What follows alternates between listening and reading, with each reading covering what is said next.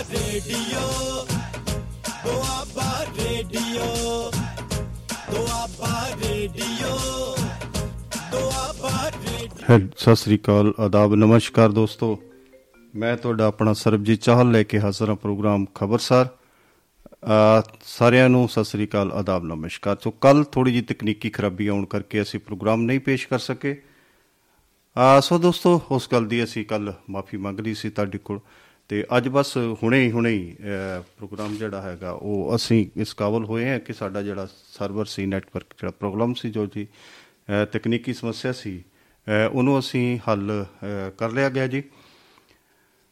ਤੇ ਚਲੋ ਬੜੀ ਖੁਸ਼ੀ ਦੀ ਗੱਲ ਹੈ ਵੈਸੇ ਤਾਂ ਮੈਸੇਜ ਇਹ ਪਾ ਦਿੱਤਾ ਗਿਆ ਸੀ ਕਿ ਵੀ ਸ਼ਾਇਦ ਇਹ ਨਾ ਹੋ ਸਕੀ ਤੇ ਅਸੀਂ ਪ੍ਰੋਗਰਾਮ ਨਹੀਂ ਕਰ ਸਕਾਂਗੇ। ਆ ਸੋ ਤਕਨੀਕੀ ਮਾਮਲੇ ਆ ਜਾਂਦੇ ਨੇ ਤੇ ਅਸੀਂ ਉਹ ਮਾਮਲੇ ਨੂੰ ਹੱਲ ਵੀ ਕਰ ਲਿਆ ਜੀ। ਆ ਸੋ ਤੁਹਾਡੀ ਬਹੁਤ ਬਹੁਤ ਤੁਹਾਡਾ ਧੰਨਵਾਦ ਹੈ ਜੀ।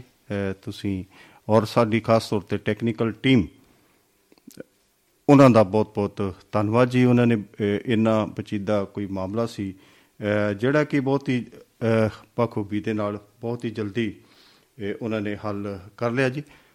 ਸੋ ਚੰਗੀਆਂ ਗੱਲਾਂ ਨੇ ਜੀ ਚੰਗੇ ਬੰਦਿਆਂ ਦਾ ਚੰਗਿਆਂ ਨਾਲ ਅ, ਜਦੋਂ ਹੋਵੇ ਵਾਹ ਵਾਸਤਾ ਪੈ ਜਾਵੇ ਤੇ ਫਿਰ ਉਹ ਅ, ਚੰਗੇ ਕੰਮ ਅ, ਹੋ ਜਾਂਦੇ ਨੇ। ਸੋ ਬੜੀ ਖੁਸ਼ੀ ਦੀ ਗੱਲ ਹੈ ਕਿ ਅੱਜ ਅਸੀਂ ਫਿਰ ਪ੍ਰੋਗਰਾਮ ਕਰਨ ਯੋਗ ਹੋ ਗਏ ਜੀ ਸਾਡੀ ਤਕਨੀਕੀ ਟੀਮ ਦੇ ਕਰਕੇ ਜੀ। ਤੇ ਅੱਜ ਪ੍ਰੋਗਰਾਮ ਦੇ ਨਾਲ ਮੇਰੇ ਨਾਲ ਵੈਸ਼ਨਵ ਸ਼ਰਮਾ ਜੀ ਅ, ਨਵਾਂ ਸ਼ਹਿਰ ਤੋਂ ਅ, ਜੁੜਨਗੇ ਜੀ। ਉਹਨਾਂ ਨਾਲ ਵੀ ਅਸੀਂ ਵਿਚਾਰਾਂ ਕਰਨੀਆਂ ਨੇ ਅ, ਗੱਲਾਂ ਬਾਤਾਂ ਕਰਨੀਆਂ ਨੇ। ਜੁੜਨਗੇ ਕੀ ਚੀਜ਼ ਜੁੜ ਚੁੱਕੇ ਨੇ ਜੀ ਉਸ ਤੋਂ ਬਾਅਦ ਆਪਾਂ ਉਹਨਾਂ ਨਾਲ ਵੀ ਗੱਲਾਂ ਬਾਤਾਂ ਅ, ਕਰਨੀਆਂ ਨੇ। ਸੋ ਤੁਸੀਂ ਵੀ ਜੁੜ ਸਕਦੇ ਹੋ ਜੀ ਤੁਸੀਂ ਡਾਇਰੈਕਟ ਲਾਈਨ ਦੇ ਉੱਪਰ ਤੁਸੀਂ ਗੱਲਬਾਤ ਕਰਨੀ ਆ ਤੇ ਕਰ ਸਕਦੇ ਤੁਸੀਂ ਕਰ ਸਕਦੇ ਹੋ ਜੀ। ਅ, 99884 32855 ਦੇ ਤੁਸੀਂ ਗੱਲਬਾਤ ਕਰ ਸਕਦੇ ਹੋ। Double nine double eight four three two eight double five so ਦੋਸਤੋ ਤੁਸੀਂ ਇਸ ਨੰਬਰ ਦੇ ਤੇ ਕਾਲ ਕਰਕੇ ਤੁਸੀਂ ਸਾਡੇ ਨਾਲ ਪ੍ਰੋਗਰਾਮ ਖਬਰਸਾਰ ਦੇ ਵਿੱਚ ਦੁਆਬਾ ਰੇਡੀਓ ਦੇ ਮੰਚ ਦੇ ਉੱਪਰ ਤੁਸੀਂ ਸਾਡੇ ਨਾਲ ਜੁੜ ਸਕਦੇ ਹੋ। ਬਾਕੀ ਸੁਖ ਸੁਨੇਹੇ ਵੀ ਤੁਸੀਂ ਭੇਜ ਸਕਦੇ ਹੋ। ਸਾਨੂੰ ਕੁਝ ਯਾਦ ਵੀ ਕਰਾ ਸਕਦੇ ਹੋ। ਸਾਡੀ ਸਹਾਇਤਾ ਵੀ ਕਰ ਸਕਦੇ ਹੋ। ਸਾਨੂੰ ਕੋਈ ਮੈਸੇਜ ਵੀ ਭੇਜ ਕੇ ਤੁਸੀਂ ਕਿਸੇ ਮੁੱਦੇ ਤੇ ਗੱਲ ਵੀ ਕਰ ਸਕਦੇ ਹੋ। ਜੋ ਤੁਸੀਂ ਰੇਡੀਓ ਸੁਣ ਰਹੇ ਹੋਵੋਗੇ ਤੇ ਕਿਸੇ ਮੁੱਦੇ ਤੇ ਜਿਸ ਤੇ ਅਸੀਂ ਗੱਲ ਕਰ ਰਹੇ ਹੋਵਾਂਗੇ, ਉਸ ਦੇ ਉੱਤੇ ਤੁਸੀਂ ਸਾਡੇ ਨਾਲ ਸ਼ਿਰਕਤ ਵੀ ਕਰ ਸਕਦੇ ਹੋ ਜੀ। ਨੰਬਰ ਮੈਂ ਫਿਰ ਇੱਕ ਵਾਰੀ ਦੱਸ ਦਿਆਂ ਜੀ 99 884 32855 ਮੈਸੇਜ ਕਰਨ ਵਾਸਤੇ, ਸੁਨੇਹੇ ਭੇਜਣ ਵਾਸਤੇ 99 884 32855 ਤੇ ਵੀ ਤੁਸੀਂ ਸੁਨੇਹਾ ਭੇਜ ਸਕਦੇ ਹੋ। 99140 32855 ਤੇ ਵੀ ਤੁਸੀਂ ਸੁਨੇਹੇ ਭੇਜ ਸਕਦੇ ਹੋ ਜੀ।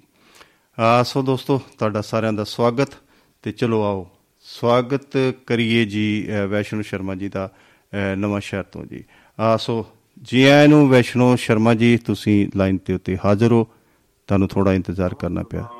ਧੰਨਵਾਦ ਜੀ ਚਾਲ ਸਾਹਿਬ ਜੀ ਸਤਿ ਸ਼੍ਰੀ ਤੇ ਅਕਾਲ ਸਾਰੇ ਸਰੋਤਿਆਂ ਨੂੰ ਸਤਿ ਸ੍ਰੀ ਅਕਾਲ ਅਦਾਬ ਨਾਮ ਨਮਸਕਾਰ ਜੀ ਮੈਨੂੰ ਜੀ ਨੇ ਤੇ ਚੰਗਾ ਹੋਇਆ ਕਿ ਸਾਡਾ ਚਰਖਾ ਜੁੜ ਗਿਆ ਤੇ ਚੱਲਣ ਲੱਗ ਗਿਆ ਤਾਂ ਕੋਈ ਤਕਨੀਕੀ ਮਾਮਲੇ ਹੋ ਜਾਂਦੇ ਆ ਤੇ ਸੰਸਤ ਉਹਦੇ ਕਰਕੇ ਸਾਨੂੰ ਕੱਲ ਜਿਹੜਾ ਹੈ ਇਦਾਂ ਬੈਠਣਾ ਪਿਆ ਤਾਂ ਅੱਜ ਬੜੀ ਮਿਹਰਬਾਨੀ ਆ ਜਿੱਦਾਂ ਵੀ ਸਿਸਟਮ ਨੂੰ ਟੈਕਨੀਕਲ ਟੀਮ ਨੇ ਚਲਾਇਆ ਤੇ ਅਸੀਂ ਸਾਡੇ ਰੂਬਰੂ ਹੋ ਰਹੇ ਹਾਂ ਤਾਂ ਸਭ ਤੋਂ ਪਹਿਲਾਂ ਮੈਂ ਦੱਸਾਂ ਅੱਜ ਦੇ ਮੌਸਮ ਦਾ ਹਾਲ ਤੇ ਜਿਹੜਾ ਟੈਂਪਰੇਚਰ ਹੈ ਉਹ ਵੱਧ ਤੋਂ ਵੱਧ 29 ਤੇ 17 ਰਿਹਾ ਉਹ ਚੱਲਦਾ ਘੱਟ ਤੋਂ ਘੱਟ।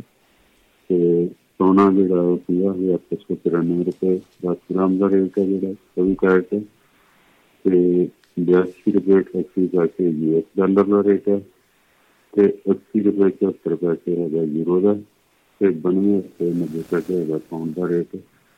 ਅੱਜ ਦੀ ਜਿਹੜੀ ਹੈਗੀ ਆ ਆਰਥਿਕ ਮੰਦੀ ਦਾ ਹਿਸਾਬ ਕਿਤਾਬ।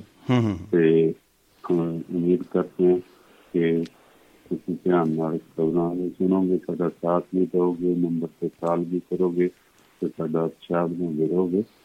ਤੇ ਬਹੁਤ ਬਹੁਤ ਸਾਰਿਆਂ ਦਾ ਸਵਾਗਤ ਜੀ। ਜੀ। ਜੀ ਵੈਸ਼ਨਵ ਸ਼ਰਮਾ ਜੀ ਤੁਸੀਂ ਆਪਣੀ ਅ, ਤੁਸੀਂ ਆਪਣੀ ਜਿਹੜੀ ਭਰਵੀਂ ਹਾਜ਼ਰੀ ਹੈ ਤੁਸੀਂ ਸਰੋਤਿਆਂ ਦੇ ਨਾਲ ਲਗਾ ਦਿੱਤੀ। ਔਰ ਤੁਸੀਂ ਰੋਜ਼ ਦੀ ਤਰ੍ਹਾਂ ਜਿਹੜੀਆਂ ਜਾਣਕਾਰੀਆਂ ਸਾਰੇ ਸਰੋਤਿਆਂ ਵਾਸਤੇ ਜ਼ਰੂਰੀ ਹੁੰਦੀਆਂ ਨੇ ਤੁਸੀਂ ਦੱਸ ਦਿੱਤਾ। ਸੋ ਬਹੁਤ ਬਹੁਤ ਸ਼ੁਕਰੀਆ ਜੀ। ਚਲੋ ਗੱਲਾਂ ਬਾਤਾਂ ਦਾ ਸਿਲਸਿਲਾ ਸ਼ੁਰੂ ਕਰਦੇ ਹਾਂ ਜੀ। ਪਹਿਲੇ ਅਸੀਂ ਆਪਣੀ ਮੁਸ਼ਕਲਾਂ ਜਿਹੜੀਆਂ ਉਹ ਦੱਸ ਹੀ ਦਿੱਤੀਆਂ ਨੇ ਜੀ ਵੀ ਕੀ ਸਾਡੀਆਂ। ਮੁਸ਼ਕਲਾਂ ਨੇ। ਤੇ ਸਭ ਤੋਂ ਪਹਿਲਾਂ ਤੇ ਆਪਾਂ ਇਹ ਗੱਲ ਜੇ ਕਰੀਏ ਕਿ ਬੜੇ ਚਿਰ ਦਾ ਇੰਤਜ਼ਾਰ ਸੀਗਾ ਜੀ ਵੀ ਗੁਜਰਾਤ ਦੀਆਂ ਜਿਹੜੀਆਂ ਇਲੈਕਸ਼ਨਾਂ ਨੇ ਉਹਨਾਂ ਦਾ ਜਿਹੜਾ ਹੈ ਡਿਕਲੇਅਰ ਇਹ ਹੋ ਗਈਆਂ ਨੇ ਜੀ ਜੀ ਉਹ ਅਹ, 1 ਦਸੰਬਰ ਤੇ 5 ਦਸੰਬਰ ਨੂੰ। ਡਿਕਲੇਅਰ ਹੋ ਚੁੱਕੀਆਂ ਨੇ ਜੀ। ਸੋ ਚਲੋ ਬੜੇ ਦੇਰ ਤੋਂ ਇੰਤਜ਼ਾਰ ਸੀਗਾ ਕਿ ਇਹ ਜਿਹੜੀਆਂ ਨੇ ਉਹ ਇਲੈਕਸ਼ਨਾਂ ਡਿਕਲੇਅਰ ਹੋਣ ਕਿਉਂਕਿ ਦੋਵੇਂ ਸਾਰੀਆਂ ਪਾਰਟੀਆਂ ਦਾ ਜਿਹੜਾ ਉਹ ਜ਼ੋਰ ਲੱਗਾ ਹੋਇਆ ਸੀਗਾ ਜੀ ਇਹ ਬੜੀ ਚਰਚਾ ਸੀਗੀ ਵੀ ਕਦੋਂ ਪਾਰਟੀਆਂ ਜਿਹੜੀ ਹੈਗੇ ਕਿ ਜਿਹੜਾ ਚੋਣ ਕਮਿਸ਼ਨ ਆ ਉਹ ਕਦੋਂ ਇਹਦੀਆਂ ਗੁਜਰਾਤ ਦੀਆਂ ਵੀ ਕਿਉਂਕਿ ਇਹਦੇ ਤੇ 12 ਨਵੰਬਰ ਨੂੰ ਹਿਮਾਚਲ ਦੀਆਂ ਤੇ ਜਿਹੜੀਆਂ ਨੇ ਉਹ ਫਿਕਸ ਹੋ ਗਈਆਂ ਸੀਗੀਆਂ ਤੇ ਗੁਜਰਾਤ ਦੀ ਤਰੀਕ ਉਡੀਕ ਕੀਤੀ ਜਾ ਰਹੀ ਸੀਗੀ ਜੀ। ਸੋ ਬੜਾ ਇਹ ਵੀ ਇੱਕ ਲੋਕਾਂ ਦੇ ਮਨ ਦੇ ਉੱਤੇ ਬੋਝ ਲੱਥਾ ਵੀ ਕਦੋਂ ਅਸੀਂ ਗੱਲ ਕਰੀਏ। ਅਹ ਸੋ ਹੁਣ ਬਿਲਕੁਲ ਜੀ ਉਹ ਦੋ ਫੇਜ਼ ਵਿੱਚ ਜਿਹੜੀ ਇਹਦੀ ਇਲੈਕਸ਼ਨ ਹੋਣੀ ਹੈ ਜੀ। ਪਹਿਲੇ 1 ਦਸੰਬਰ ਤੋਂ ਤੇ ਦੂਸਰੀ ਜਿਹੜੀ ਇਲੈਕਸ਼ਨ ਆ ਉਹ 5 ਦਸੰਬਰ ਨੂੰ ਜਿਹੜੀ ਆ ਉਹ ਹੋਣੀ ਹੈ ਜੀ। ਇਹਦੇ ਵਿੱਚ ਕੀ ਹੈਗਾ ਕਿ ਟੋਟਲ ਜਿਹੜੀਆਂ ਨੇ ਜੀ 100 ਤੇ 82 ਅਹ, ਸੀਟਾਂ ਨੇ ਜੀ। ਵੈਸ਼ਨੂ ਸ਼ਰਮਾ ਜੀ ਜਿਨ੍ਹਾਂ ਉੱਪਰ ਜਿਹੜੀ ਹੈਗੀ ਆ ਇਹ ਇਲੈਕਸ਼ਨ ਹੋਣੀ ਆ ਤੇ ਜਿਸ ਦੇ ਕੋਲ 91 ਸੀਟਾਂ ਹੋ ਜਾਣ ਉਹ ਸਤਾ ਤੇ ਮਤਲਬ ਕਾਬਜ। ਹੋ ਜਾਏਗਾ ਜੀ। ਸੋ ਲੜਾਈ ਜਿਹੜੀ ਹੈਗੀ ਆ ਉਹ 91 ਅਹ, ਸ਼ੀਟਾਂ ਤੇ ਜਿਹੜੀ ਆ ਉਹ ਹੋਣੀ ਆ। 91 ਸ਼ੀਟਾਂ ਵਾਸਤੇ ਜਿਹੜੀ ਆ ਜੋਰ ਅਜ਼ਮਾਈ ਜਿਹੜੀ ਆ ਨਾ ਪੂਰੀ ਤਰ੍ਹਾਂ ਹੋਣੀ ਆ। ਜਿਵੇਂ ਵਾਈਫਰਕੇਸ਼ਨ ਦੱਸੀ ਗਈ ਹੈ ਕਿ ਜਿਹੜੀਆਂ ਅਹ, 59 ਸ਼ੀਟਾਂ ਨੇ ਜੀ 59 ਸੀਟਸ ਜਿਹੜੀਆਂ ਨੇ ਉਹਨਾਂ ਤੇ 1 ਦਸੰਬਰ ਨੂੰ VOTING ਹੋਣੀ ਆ ਜੀ। ਨਹੀਂ, ਇਹ 93 99 ਤੇ 93 ਸ਼ੀਟਾਂ ਤੇ 89 ਤੇ 93 ਹਾਂ ਉਹੀ ਹੈ ਨਾ। 59 ਸੀਟਾਂ ਤੇ ਜਿਹੜੀਆਂ ਨੇ ਉਹ ਨਹੀਂ ਜੀ 89 ਹੈ ਜੀ 99 99 99 ਹੈ ਜੀ। ਹਾਂ 99 ਹੈ ਜੀ ਦੱਖਣੀ ਗੁਜਰਾਤ ਸੌਰਾਸ਼ਟਰ ਤੇ ਉੱਤਰੀ ਗੁਜਰਾਤ ਦਾ ਹਿੱਸੇ ਜਿਹੜੀ ਹੈ ਨੂੰ ਹੋਣੀ ਹੈ ਉੱਤੇ 99 ਆ। ਤੇ ਇਹਦੋਂ ਬਾਅਦ ਜਿਹੜਾ ਹੈਗਾ ਮੱਧ ਗੁਜਰਾਤ ਤੇ ਉੱਤਰੀ ਗੁਜਰਾਤ ਜਿਹੜੀਆਂ ਪੰਜ ਨੂੰ ਹੋਣੀਆਂ ਉਹਦੇ ਤੇ ਹੈਗੀਆਂ 93 93 ਸੀਟਾਂ ਜੀ। ਅਹ 99 ਤੇ 93 ਸੀਟਾਂ ਜਿਹੜੀਆਂ ਨੇ ਉਹਨਾਂ ਤੇ VOTING ਜਿਹੜੀ ਹੋਣੀ ਹੈ ਜੀ। ਜਿਹਦੇ ਵਿੱਚ ਕਿ ਪਹਿਲੀਆਂ ਜਿਹੜੀਆਂ ਉਹ ਲੜਾਈ ਤਕਰੀਬਨ ਤਕਰੀਬਨ ਐਰਕਾ ਥੋੜੀ ਜੀ ਵੱਖਰੀ ਹੈ ਜੀ। ਪਹਿਲਾਂ ਤਾਂ ਕਾਂਗਰਸ ਬਨਾਮ ਭਾਰਤੀ ਜਨਤਾ ਪਾਰਟੀ ਸੀ ਤੇ ਐਰਕਾ ਕਿਤੇ ਨਾ ਕਿਤੇ ਜੋ ਕੈਸਰੀਆਂ ਲਾਈਆਂ ਜਾ ਰਹੀਆਂ ਨੇ ਵੀ ਕਾਂਗਰਸ ਕਿਤੇ ਨਕਸ਼ੇ ਤੋਂ ਬਾਹਰ ਜਿਹੜੀ ਆ ਉਹ ਨਜ਼ਰ ਆ ਰਹੀ ਹੈ ਕਿ ਪੂਰੀ ਤਰ੍ਹਾਂ ਉਹ ਪੂਰੀ ਤਰ੍ਹਾਂ ਉਹ ਨਹੀਂ ਹੋਗੀ। ਤੇ ਬਾਕੀ ਇਹ ਆ ਵੀ ਜਿਵੇਂ ਕੇਜਰੀਵਾਲ ਆਮ ਆਦਮੀ ਪਾਰਟੀ ਆ ਉਹ ਕੋਈ ਵੀ ਮੌਕਾ ਖੋਜਣ ਨਹੀਂ ਦੇ ਰਹੇ ਕਿ ਭਾਰਤੀ ਜਨਤਾ ਪਾਰਟੀ ਦੇ ਖਿਲਾਫ ਉਹ ਮੋਰਚਾ ਕੋਈ ਨਾ ਕੋਈ ਖੋਲੀ ਰੱਖਦੇ ਨੇ ਜੀ ਹੈ ਨੇ?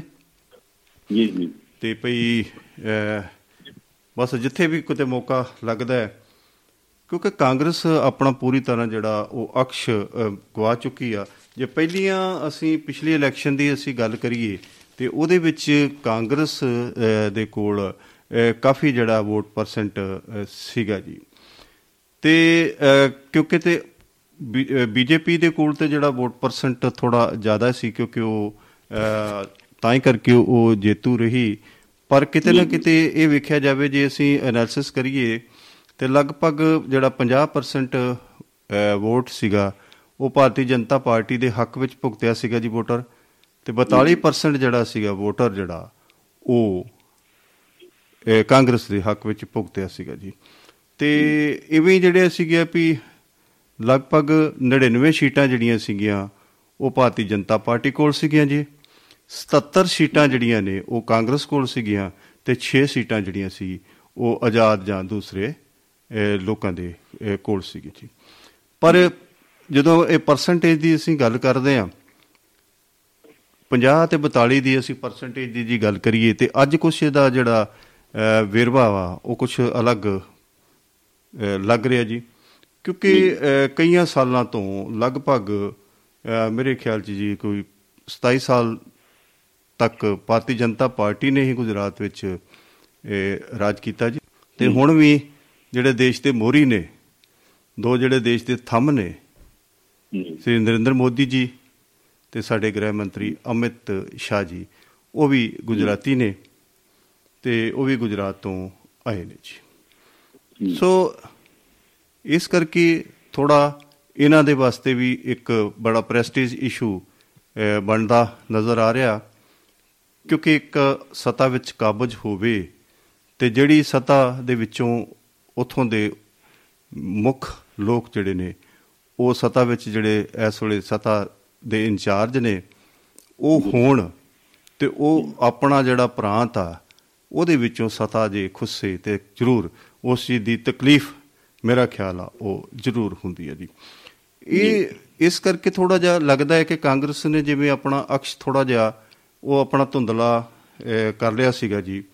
ਕਿ ਜਦੋਂ ਲੋਕ ਸਭਾ ਦੀਆਂ ਚੋਣਾਂ ਹੋਈਆਂ ਨੇ ਜੀ ਅਹ, 2019 ਦੇ ਵਿੱਚ ਉਹਦੇ ਵਿੱਚ ਕਿ ਭਾਰਤੀ ਜਨਤਾ ਪਾਰਟੀ ਨੇ ਆਪਣਾ ਜਿਹੜਾ ਵੋਟ ਬੈਂਕ ਆ ਜਾਂ ਆਪਣਾ ਵੋਟ ਪ੍ਰਤੀਸ਼ਤ ਆ ਉਹ 63 ਤੇ ਲੈ ਗਈ ਸੀਗੀ ਜੀ। ਜੀ। 63% ਹੋ ਗਿਆ ਉਹਨਾਂ ਦਾ ਵੋਟ ਯਾਨੀ ਕਿ ਉਹਨਾਂ ਦਾ ਵੋਟ ਵੋਟਰ ਜਿਹੜਾ 63% ਵੋਟਰ ਨੇ ਭਾਰਤੀ ਜਨਤਾ ਪਾਰਟੀ ਨੂੰ ਲੋਕ ਸਭਾ ਦੇ ਵਿੱਚ ਫਤਵਾ ਦਿੱਤਾ ਜੀ। ਇਵੇਂ ਜੇ ਕਾਂਗਰਸ ਦੀ ਆਪਾਂ ਗੱਲ ਕਰੀਏ ਤੇ ਇਹਨਾਂ ਨੂੰ ਇਹਨਾਂ ਦਾ ਵੋਟ ਪਰਸੈਂਟੇਜ ਘਟ ਕੇ ਤੇ 42 43 ਤੋਂ ਜਿਹੜਾ ਉਹ 33 ਰਹਿ ਗਿਆ ਯਾਨੀ 10% ਵੋਟ ਪਰਸੈਂਟ ਜਿਹੜੀ ਹੈਗੀ ਆ ਇਹਨਾਂ ਦੀ ਘਟ ਗਈ।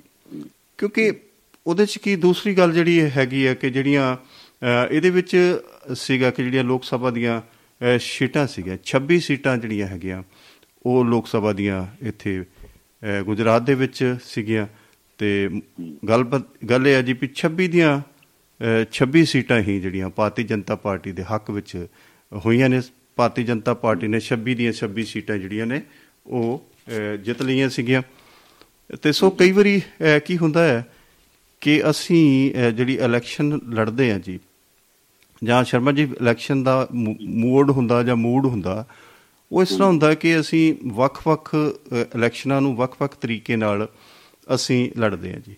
ਜੇ ਪੰਚਾਇਤੀ ਜਾਂ ਕਾਰਪੋਰੇਸ਼ਨ ਦੀਆਂ ਚੋਣਾਂ ਨੇ ਉਹਦੇ ਵਿੱਚ ਪਾਰਟੀਆਂ ਦਾ ਕੁਝ ਥੋੜਾ ਜਿਹਾ ਅ, ਦਬਦਬਾ ਘਟ ਜਾਂਦਾ। ਲੋਕ ਨਿੱਜੀ ਲੈਵਲ ਤੇ ਬੰਦੇ ਨੂੰ ਪਰਖ ਕੇ ਜਾਂ ਉਹਦੇ ਕੰਮਕਾਰਾਂ ਦੇ ਆਧਾਰ ਤੇ ਜਾਂ ਆਪਣੇ ਕੁਟੰਬ ਦੇ ਨਾਲ ਆਪਣੇ ਸਬੰਧਾਂ ਦੇ ਨਾਲ ਉਹ ਉਹਨੂੰ ਅ, ਦਿੰਦਾ। ਬੇਸ਼ੱਕ ਜੇ ਵਿੱਚ ਸਰਪੰਚੀ ਆ ਭਾਵੇਂ ਅਸੀਂ ਭਰਾ ਦੋ ਭਰਾ ਜਾਂ ਸਰੀਕੇ ਦੇ ਵਿੱਚ ਅਸੀਂ ਵੰਡੇ ਹੋਈਏ ਪਾਰਟੀਆਂ ਦੇ ਵਿੱਚ ਵੰਡੇ ਹੋਈਏ ਪਰ ਜਦੋਂ ਪਿੰਡ ਦੀ ਸਰਪੰਚੀ ਦਾ ਮਸਲਾ ਆਉਂਦਾ ਹੈ ਫਿਰ ਅਸੀਂ ਲੋਕ ਜਿਹੜੇ ਆ ਉਹ ਉਹ ਜੁੜਦੇ ਆ ਇੱਕ ਹੋ ਜਾਂਦੀ ਤੇ ਇਵੇਂ ਜਦੋਂ ਸਾਡੀਆਂ ਮਤਲਬ ਹੈ ਕਿ ਅਸੈਂਬਲੀ ਚੋਣਾਂ ਹੁੰਦੀਆਂ ਲੈਜਿਸਲੇਟਿਵ ਅਸੈਂਬਲੀ ਦੀਆਂ ਚੋਣਾਂ ਹੁੰਦੀਆਂ ਨੇ ਵਿਧਾਨ ਸਭਾ ਦੀਆਂ ਚੋਣਾਂ ਹੁੰਦੀਆਂ ਨੇ ਉਹਦੇ ਵਿੱਚ ਵੀ ਜਿਹੜਾ ਸਮੀਕਰਨ ਥੋੜਾ ਜਿਹਾ ਬਦਲਦਾ। ਉਹਦੇ ਵਿੱਚ ਵੀ ਅਸੀਂ ਲੋਕਲ ਨੇਤਾ ਨੂੰ ਤੇ ਉਹਦੇ ਵਿੱਚ ਪਾਰਟੀ ਨੂੰ ਅਸੀਂ ਫਿਰ ਥੋੜੀ ਜੀ ਅਹਿਮੀਅਤ ਅਹ, ਦੇ ਦਿੰਨੇ ਆ ਜਾਂ ਥੋੜਾ ਬਹੁਤਾ ਉਹ ਫ਼ਰਕ ਪੈ ਜਾਂਦਾ ਤੇ ਉਹ ਹੋਰ ਤਰੀਕੇ ਨਾਲ ਇਲੈਕਸ਼ਨਾਂ ਅਹ, ਲੜੀਆਂ ਜਾਂਦੀਆਂ ਨੇ। ਅਹ, ਬਾਕੀ ਅਹ, ਜਦੋਂ ਲੋਕ ਸਭਾ ਦੀਆਂ ਚੋਣਾਂ ਹੁੰਦੀਆਂ ਨੇ ਇੱਕ ਬਹੁਤ ਹੀ ਹੋ- ਅਹ, ਅਲੱਗ ਤਰੀਕੇ ਦੇ ਨਾਲ ਲੜੀਆਂ ਜਾਂਦੀਆਂ ਨੇ ਕਿਉਂਕਿ ਬਹੁਤਾ ਇਹਦੇ ਵਿੱਚ ਅਹ, ਲੋਕਲ ਪ੍ਰਸ਼ਾਸਨ ਜਾਂ ਲੋਕਲ ਲੋਕ ਜਿਹੜੇ ਨੇ ਉਹ ਆਪਣੀ ਮਰਜ਼ੀ ਨਾਲ ਅਹ, ਆਪਣੀ ਪਾਰਟੀ ਪਸੰਦੀ ਦੀ ਪਾਰਟੀ ਨੂੰ ਵੋਟ ਪਾ ਦਿੰਦੇ ਨੇ। ਬਹੁਤਾ ਪ੍ਰਭਾਵ ਕਬੂਲ ਅਹ, ਨਹੀਂ ਕਰਦੇ ਪਾਰਟੀ ਦਾ ਜਾਂ ਕਿਸੇ ਵੀ ਨੇਤਾ ਦਾ ਬਹੁਤਾ ਪ੍ਰਭਾਵ ਕਬੂਲ ਨਹੀਂ ਕਰਦੇ। ਉਹ ਆਪਣੀ ਮਰਜ਼ੀ ਨਾਲ ਜਿਹੜਾ ਉਹਨਾਂ ਨੂੰ ਚੰਗਾ ਲੱਗਦਾ ਸਤਾ ਵਿੱਚ ਜਿਹੜਾ ਕਾਬਜ ਆ ਜਾਂ ਨਹੀਂ ਕਾਬਜ ਆ ਜੇ ਕਿਸੇ ਨੂੰ ਲਿਆਉਣਾ ਚਾਹੁੰਦਾ ਉਸ ਤਰੀਕੇ ਨਾਲ ਉਹ ਵੋਟਾਂ ਜਿਹੜੀਆਂ ਨੇ ਉਹ ਪਾ ਦਿੰਦੇ ਨੇ। ਅਹ, ਸੋ ਇਹ ਬੜਾ ਇੱਕ ਅਲ- ਅਜੀਬ ਕਿਸਮ ਦਾ ਜਿਹੜਾ ਉਹ ਸਮੀਕਰਨ ਹੁੰਦਾ ਜੀ ਇਹਨਾਂ ਦੇ ਵਿੱਚ। ਅਹ, ਸੋ ਅਸੀਂ ਕਦੀ ਵੀ ਇਹ ਗੱਲ ਲੈ ਕੇ ਨਹੀਂ ਚੱਲਦੇ ਜੇ ਕਿ ਪਿਛਲੀ ਵਾਰੀ ਕਿਸੇ ਦੀ ਕਿੰਨੀ ਪਰਸੈਂਟੇਜ ਆ ਐਰਕਾ ਕੀ ਹੋਇਆ। ਪਰ ਜੋ ਉੱਥੋਂ ਦੇ ਹਾਲਾਤ ਜੋ ਗਰਾਊਂਡ ਜ਼ੀਰੋ ਤੇ ਆਪਾਂ ਗੱਲ ਕਰੀਏ। ਪਰ ਹਾਲਾਤ ਇਸ ਵੇਲੇ ਇਸ ਤਰ੍ਹਾਂ ਦੇ ਲੱਗ ਰਹੇ ਨੇ ਗੁਜਰਾਤ ਦੇ ਕਿ ਭਾਰਤੀ ਜਨਤਾ ਪਾਰਟੀ ਥੋੜੀ ਜੀ ਅਜੇ ਵੀ ਪ੍ਰਭਾਵ ਦੇ ਵਿੱਚ ਦਿਸ ਰਹੀ ਆ। ਤੇ ਜੇ ਆਪਾਂ ਸ਼ੁਰੂ ਸ਼ੁਰੂ ਸ਼ੁਰੂਆਤ ਦੇ ਵਿੱਚ ਹੀ ਆਪਾਂ ਗੱਲ ਕੀਤੀ ਹੈ ਕਿ ਜਿਹੜੀ ਕਾਂਗਰਸ ਆ ਇਹ ਕਿਤੇ ਨਾ ਕਿਤੇ ਆਪਣਾ ਅਕਸ਼ ਗਵਾ ਚੁੱਕੀ ਹੈ। ਹੁਣ ਕਾਂਗਰਸ ਦਾ ਮਤਲਬ ਇਹ ਹੈਗਾ ਕਿ ਜਿਵੇਂ ਉਹਨਾਂ ਨੇ ਪ੍ਰਧਾਨ ਵੀ ਆਪਣਾ ਬਦਲ ਲਿਆ ਪਰ ਫਿਰ ਵੀ ਕਿਤੇ ਨਾ ਕਿਤੇ ਇਲਜ਼ਾਮ ਇਹੀ ਆ ਕਿ ਉਹ ਵੀ ਇਸੇ ਪਰਿਵਾਰ ਦਾ ਹੀ ਇੱਕ ਸਦੱਸਿਆ ਹੈ ਜਾਂ ਉਸੇ ਤਰੀਕੇ ਨਾਲ ਹੀ ਗੱਲ ਕਰੇਗਾ ਜੋ ਅਹ, ਜੇ ਅਸੀਂ ਵੀ ਉਹ ਜਦੋਂ ਉਤੋਂ ਤਾਰ ਹਿੱਲਣੀ ਆ ਜੀ ਉਦਾਂ ਹੀ ਕੰਪਨ ਹੋਣੀਆਂ। ਰਾਗ ਉਹੀ ਵਜਣਾ ਰਾਗ ਉਹੀ ਛਿੜਨਾ ਜੋ ਉਤੋਂ ਛਿੜੇਗਾ ਜੀ। ਸੋ ਆਪਣਾ ਕੋਈ ਰਾਗ ਆਪਣੀ ਕੋਈ ਰਾਗਣੀ ਆਪਣੀ ਕੋਈ ਬੰਦਸ਼ ਖੜਗੇ ਸਾਹਿਬ ਵੀ ਮੇਰਾ ਖਿਆਲ ਆ ਕੋਈ ਨਹੀਂ ਵਜਾ ਸਕਣਗੇ ਆਪਣੀ ਧੁਨ ਨੂੰ ਨਹੀਂ ਵਜਾ ਸਕਣਗੇ। ਅਹ, ਜਿਵੇਂ ਤੂੰਬਾ ਉਤੋਂ ਵੱਜੂਗਾ ਉਵੇਂ ਹੀ ਅੱਗੇ ਵੱਜਣਾ। ਬਾਕੀ ਉਹਦੇ ਵਿੱਚ ਕੀ ਇਸ ਗੱਲ ਹੋਰ ਬੜੀ ਅਹ, ਸਾਹਮਣੇ ਆਈ ਹੈ ਜੀ ਗੁਜਰਾਤ ਦੇ ਮਾਮਲੇ ਦੇ ਵਿੱਚ ਅਸੀਂ ਦੇਖਿਆ ਜਾਵੇ ਤੇ ਜਿਹੜੀ ਅਹ, ਬਹੁਤੀ ਕਾਂਗਰਸ ਜਿਹੜੀ ਲੋਬੀ ਹੈ ਜਾਂ ਜਿਵੇਂ ਅਹ, ਰਾਹੁਲ ਗਾਂਧੀ ਆ ਉਹ ਆਪਣੇ ਰੋਡ ਸ਼ੋਅ ਦੇ ਵਿੱਚ ਲੱਗਿਆ ਹੈ ਭਾਰਤ ਜੋੜੋ ਅਹ, ਵਿੱਚ ਲੱਗੇ ਹੋਇਆ ਕਿਤੇ ਨਾ ਕਿਤੇ ਇੱਧਰ ਜਿਹੜੀ ਹੈ ਉਹ ਗੱਲਬਾਤ ਕੋਈ ਨਹੀਂ ਬਣੀ। ਤੇ ਇਹ ਜਿਹੜੀਆਂ ਦੋਨੋਂ ਪਾਰਟੀਆਂ ਨੇ ਜਿਵੇਂ ਭਾਰਤੀ ਜਨਤਾ ਪਾਰਟੀ ਦੀ ਅਸੀਂ ਗੱਲ ਕਰੀਏ ਤੇ ਉਹਨੇ ਵੀ ਜ਼ਿਆਦਾਤਰ ਜਿਹੜੇ ਪ੍ਰਚਾਰਕ ਆਪਣੇ ਨੇ ਲੋਕਲ ਬਾਡੀ ਦੇ ਲੋਕਲ ਲੋਕ ਜਿਹੜੇ ਨੇ ਉੱਥੋਂ ਦੇ ਲੋਕ ਨੇ ਉਹਨਾਂ ਨੂੰ ਹੀ ਮੁੱਖ ਪ੍ਰਚਾਰਕ ਦੇ ਤੌਰ ਦੇ ਉੱਤੇ ਬਣਾਇਆ ਹੋਇਆ। ਸੋ ਕਾਂਗਰਸ ਦੇ ਕੋਲ ਜੇ ਵੇਖਿਆ ਜਾਵੇ ਤੇ ਉੱਥੋਂ ਜੇ ਅਸੀਂ ਵੇਖੀਏ ਤੇ ਉਹਨਾਂ ਨੇ ਵੀ ਹਾਲ ਦੀ ਘੜੀ ਜਿਹੜੇ ਪ੍ਰਚਾਰਕ ਨੇ ਉਹਨਾਂ ਲੋਕਲ ਲੈਵਲ ਦੇ ਉੱਪਰ ਹੀ ਰੱਖੇ ਹੋਏ ਨੇ। ਜਿੱਥੋਂ ਤੱਕ ਆਮ ਆਦਮੀ ਪਾਰਟੀ ਦਾ ਸਵਾਲ ਹੈ ਆਮ ਆਦਮੀ ਪਾਰਟੀ ਜਿਹੜੀ ਹੈ ਕਿ ਉਹ ਵੱਖਰੇ ਤਰੀਕੇ ਨਾਲ ਇਲੈਕਸ਼ਨ ਲੜ ਰਹੀ ਆ। ਉਹ ਉਸੇ ਤਰੀਕੇ ਨਾਲ ਲੜ ਰਹੀ ਆ ਜਿਵੇਂ ਉਹਨੇ ਦਿੱਲੀ ਦੇ ਵਿੱਚ ਆਪਣੀ ਜਿਸ ਤਰ੍ਹਾਂ ਹੋਂਦ ਬਰਕਰਾਰ ਰੱਖੀ ਆ ਜਿਵੇਂ ਪੰਜਾਬ ਦੇ ਵਿੱਚ ਉਹਨਾਂ ਨੇ ਇਲੈਕਸ਼ਨ ਬੜੇ ਧੜੱਲੇ ਨਾਲ ਜਿੱਤੀ ਆ ਤੇ 91 ਸੀਟਾਂ ਜਿਹੜੀਆਂ ਨੇ ਉਹ ਪੰਜਾਬ ਦੇ ਵਿੱਚੋਂ ਲੈ ਕੇ ਬਹੁਤ ਵੱਡਾ ਫਤਵਾ ਲੋਕਾਂ ਨੇ ਉਹਨਾਂ ਨੂੰ ਦਿੱਤਾ ਕਿਉਂਕਿ ਉਹਨਾਂ ਦੇ ਅਹ, ਇਹੋ ਜੀਆਂ ਲੁਭਾਵਣੀਆਂ ਜਿਹੜੀਆਂ ਗੱਲਾਂ ਸੀ ਉਹ ਜਿਹੀਆਂ ਸਹੂਲਤਾਂ ਸੀਗੀਆਂ ਜਿਨ੍ਹਾਂ ਨੇ ਕਿ ਪੰਜਾਬ ਦੇ ਲੋਕਾਂ ਨੂੰ ਪ੍ਰਭਾਵਿਤ ਕੀਤਾ। ਜਾਂ ਇਹ ਕਹਿ ਲਈਏ ਕਿ ਜਿਹੜੀਆਂ ਪਹਿਲੀਆਂ ਦੋ ਅਹ, ਪਾਰਟੀਆਂ ਸੀ ਜਿਹੜੇ ਮੁੱਖ ਪਾਰਟੀਆਂ ਸੀਗੀਆਂ ਉਹ ਆਪਣਾ ਕਿਤੇ ਨਾ ਕਿਤੇ ਅਕਸ਼ ਗਵਾ ਚੁੱਕੀਆਂ ਸੀਗੀਆਂ। ਇਹ ਗੱਲ ਕਹਿ ਲਈਏ ਕਿ ਜਾਂ ਤਾਂ ਆਪਸੀ ਲੜਾਈ ਦੇ ਕਾਰਨ ਕਰਕੇ ਜਾਂ ਜਿਹੜੇ ਅਹ, ਕੀਤੇ ਵਾਅਦੇ ਅਹ, ਜਿਹੜੇ ਛੁਣਛਣੇ ਦਿੱਤੇ ਸੀ ਉਹ ਪੂਰੀ ਤਰ੍ਹਾਂ ਛਣਕ ਨਹੀਂ ਸਕੇ ਤੇ ਉਹ ਗੱਲਬਾਤ ਕੁਝ ਬਣੀ ਨਹੀਂ। ਤੇ ਉਹ ਜਗ੍ਹਾ ਬੜੀ ਅਹ, ਜਗ੍ਹਾ ਕਾਦੀ ਮਿਲੀ ਜੀ? ਇੱਕ ਬਹੁਤ ਵੱਡਾ ਖਲਾਅ ਪੈਦਾ ਹੋ ਗਿਆ ਸੀਗਾ। ਅਹ, ਇਹਨਾਂ ਪਾਰਟੀ ਨੂੰ ਮੜਕ ਦੇ ਨਾਲ ਜਿਹੜੀ ਆਮ ਆਦਮੀ ਪਾਰਟੀ ਨੂੰ ਮੜਕਣਾ ਤੁਰਨ ਵਾਸਤੇ ਇੱਕ ਬੜਾ ਹੀ ਖੂਬਸੂਰਤ ਰਸਤਾ ਜਿਹੜਾ ਉਹ ਦੋਵਾਂ ਪਾਰਟੀਆਂ ਨੇ ਬਿਲਕੁਲ ਤਿਆਰ ਕਰਕੇ ਦੇ ਦਿੱਤਾ। ਆ ਸੋ ਉਹਦੇ ਵਿੱਚ ਥੋੜਾ ਜਿਹਾ ਅਹ, ਕਿਸਾਨੀ ਸੰਘਰਸ਼ ਦਾ ਵੀ ਥੋੜਾ ਜ਼ਿਕਰ ਆਇਆ। ਉਹਦੇ ਵਿੱਚ ਵਧੀਕੀਆਂ ਵੀ ਹੋਈਆਂ ਸਰਕਾਰ ਨਾਲ ਵੀ ਹੋਈਆਂ ਅਹ, ਕਿਸਾਨਾਂ ਨਾਲ ਵੀ ਹੋਈਆਂ ਲੋਕਾਂ ਨਾਲ ਵੀ ਥੋੜੀ ਜ਼ਬਰਦਸਤੀਆਂ ਹੋਈਆਂ। ਤੇ ਜੇ ਉਹਨਾਂ ਨੇ ਲੋਕ ਆਮ ਲੋਕਾਂ ਨੇ ਇਹ ਸੋਚਿਆ ਕਿ ਜੇ ਸਰਕਾਰਾਂ ਜਿਹੜੀਆਂ ਨੇ ਇਹ ਕਿਸੇ ਤਰੀਕੇ ਨਾਲ ਕੋਈ ਹੱਲ ਹੀ ਨਹੀਂ ਕੱਢ ਸਕਦੀਆਂ ਲੋਕਾਂ ਦਾ ਇਹ ਬਚਾਅ ਨਹੀਂ ਕਰ ਸਕਦੀਆਂ ਜੋ ਜੋ ਵੀ ਕਿਸੇ ਦੀ ਮਰਜ਼ੀ ਕੀਤੀ ਹੈ ਉਹ ਆਪਣੀਆਂ ਮਰਜ਼ੀਆਂ ਕਰਦਾ ਹੈ। ਤੇ ਉਹ ਇਸ ਕਰਕੇ ਵੀ ਫਿਰ ਲਾਸਟ ਵਿੱਚ ਜਿਹੜਾ ਅਖੀਰ ਦੇ ਉੱਤੇ ਆ ਕੇ ਜਿਹੜਾ ਕਾਂਗਰਸ ਪਾਰਟੀ ਨੇ ਬੜਾ ਖਲਾਰਾ ਪਾਤਾ ਜੀ ਅੱਜ ਤੂੰ ਮੰਤਰੀ ਆ ਤੇ ਅੱਜ ਤੂੰ ਸੰਤਰੀ ਆ ਤੇ ਅੱਜ ਤੂੰ ਮੁੱਖ ਮੰਤਰੀ ਆ ਤੇ ਅੱਜ ਇਹ ਆ। ਉਹ ਪਾਰਟੀ ਦੇ ਮੁੱਖ ਮੰਤਰੀ ਪ੍ਰਧਾਨ ਦੋ ਪ੍ਰਧਾਨ ਉਤਾਰੇ ਜਾ ਰਹੇ ਨੇ। ਉੱਤਰਕਾਂਟੋਂ ਮੈਂ ਚੜਾ ਅੱਜ ਕੋਈ ਪ੍ਰਧਾਨ ਬਣ ਰਿਹਾ ਕੱਲ ਨੂੰ ਕੋਈ ਪ੍ਰਧਾਨ ਬਣ ਰਿਹਾ ਪਾਰਟੀ ਪ੍ਰਧਾਨ ਬਣ ਰਿਹਾ। ਵੱਡੇ ਵੱਡੇ ਅਕਸ਼ ਵਾਲੇ ਨੇਤਾ ਜਿਹੜੇ ਸੀ ਉਹਨਾਂ ਨੇ ਮਿੱਟੀ ਕਰ ਦਿੱਤੇ ਤੇ ਜਿਹੜੇ ਬਿਲ- ਬਿਲਕੁਲ ਮਿੱਟੀ ਜੀ- ਮਿੱਟੀ ਦੇ ਮਿੱਟੀ ਸੀਗੇ ਜਿਹੜੇ ਜਿਨ੍ਹਾਂ ਨੂੰ ਪਤਾ ਨਹੀਂ ਸੀਗਾ ਕੋਈ ਰਾਜਨੀਤੀ ਦਾ ਕੋਈ ਬਹੁਤਾ ਤਜਰਬਾ ਵੀ ਨਹੀਂ ਸੀਗਾ। ਖਾਸ ਤੌਰ ਤੇ ਅਹ, ਇੰਨੇ ਉੱਚੇ ਅਹੁਦਿਆਂ ਦਾ ਉਹਨਾਂ ਕੋਲ ਕੋਈ ਤਜਰਬਾ ਹੀ ਨਹੀਂ ਸੀਗਾ ਤੇ ਉਹ ਲੋਕਾਂ ਨੇ ਆ ਕੇ ਮੰਤਰੀ ਪਦ ਜਿਹੜੇ ਉਹ ਸੰਭਾਲ ਲਏ। ਉਹਦਾ ਖਮ- ਉਹਦਾ ਮਤਲਬ ਇਹ ਅਹ, ਸਾਡਾ ਜਿਹੜਾ ਅਹ, ਸੀਗਾ ਪ੍ਰਸ਼ਾਸਨ ਇੱਕ ਤਾਂ ਠੀਕ ਤਰ੍ਹਾਂ ਨਹੀਂ ਚੱਲ ਸਕਿਆ। ਬਾਕੀ ਹੁਣ ਉਹਦਾ ਅਸੀਂ ਅਹ, ਜਿਹੜਾ ਹਸ਼ਰ ਆ ਉਹ ਦੇਖ ਰਹੇ ਆ ਕਿ ਕਿੰਨੇ ਲੋਕ ਜਿਹੜੇ ਜਿਨ੍ਹਾਂ ਨੂੰ ਕਿ ਪੂਰਾ ਅਹ, ਮੰਤਰੀ ਪਦ ਦਾ ਤਜਰਬਾ ਅਹ, ਨਹੀਂ ਸੀਗਾ ਜਾਂ ਕਹਿ ਇਹ ਕਹਿ ਲਵੋ ਕਿ ਉਹਨਾਂ ਨੂੰ ਇਹ ਪਤਾ ਲੱਗਿਆ ਕਿ ਕੁਝ ਸਮੇਂ ਦੀ ਗੱਲ ਹੈ ਵੀ ਭਾਈ ਲੁੱਟ ਲੋ ਖਾ ਲੋ ਤੇ ਉਹ ਤਾਂ ਕਿ ਤੁਸੀਂ ਦੇਖੋ ਵੀ ਉਹ ਲੋਕ ਅੱਜ ਘਿਰੇ ਹੋਏ ਨੇ ਜੀ ਵਿਵਾਦਾਂ 'ਚ ਘਿਰੇ ਨੇ।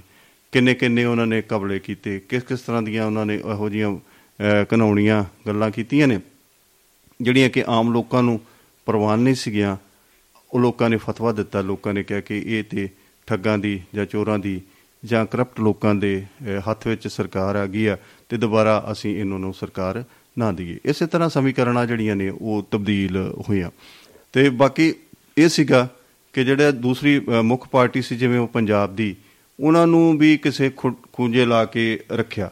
ਖੂੰਜੇ ਇਸ ਤਰ੍ਹਾਂ ਲਾਤਾ ਜੀ ਉਹਨਾਂ ਤੇ ਕਈ ਤਰ੍ਹਾਂ ਦੇ ਐਲੀਗੇਸ਼ਨ ਲਾਤੇ ਵੀ ਤੁਸੀਂ ਜਿਹੜੇ ਉਹ ਅਹ, ਬਿੱਲ ਬਣਾਉਣ ਵਿੱਚ ਤੁਸੀਂ ਸੀਗੇ ਤੁਸੀਂ ਮੰਤਰੀ ਪਦ ਵਿੱਚ ਸੀਗੇ ਉਹਨਾਂ ਨੂੰ ਅਸਤੀਫਾ ਵੀ ਦੇਣਾ ਪਿਆ ਪਰ ਫਿਰ ਵੀ ਕਿਸੇ ਨੇ ਉਹਨਾਂ ਨੂੰ ਕਬੂਲਿਆ ਅਹ, ਨਹੀਂ ਕਬੂਲਿਆ ਜੀ। ਉਹਨਾਂ ਨੂੰ ਪ੍ਰਮਾਣਤਾ ਨਹੀਂ ਮਿਲੀ। ਫਿਰ ਅਹ, ਚਲੋ ਇਹ ਘਟਨਾਵਾਂ ਹੁੰਦੀਆਂ ਨੇ।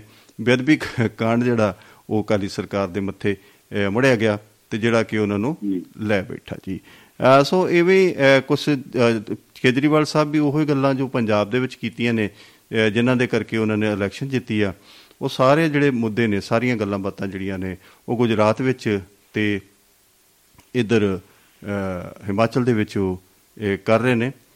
ਤੇ ਕਿਤੇ ਇਹ ਵੀ ਪਤਾ ਲੱਗ ਰਿਹਾ ਕਿ ਹਿਮਾਚਲ ਦੇ ਵਿੱਚ ਸ਼ਾਇਦ ਕਿਤੇ ਨਾ ਕਿਤੇ ਦੋਵਾਂ ਪਾਰਟੀਆਂ ਦੀ ਤਗੜੀ ਟੱਕਰ ਹੈ ਤੇ ਉੱਥੇ ਸ਼ਾਇਦ ਖੋਰਾ ਅਹ, ਨਾ ਲਾ ਸਕੇ।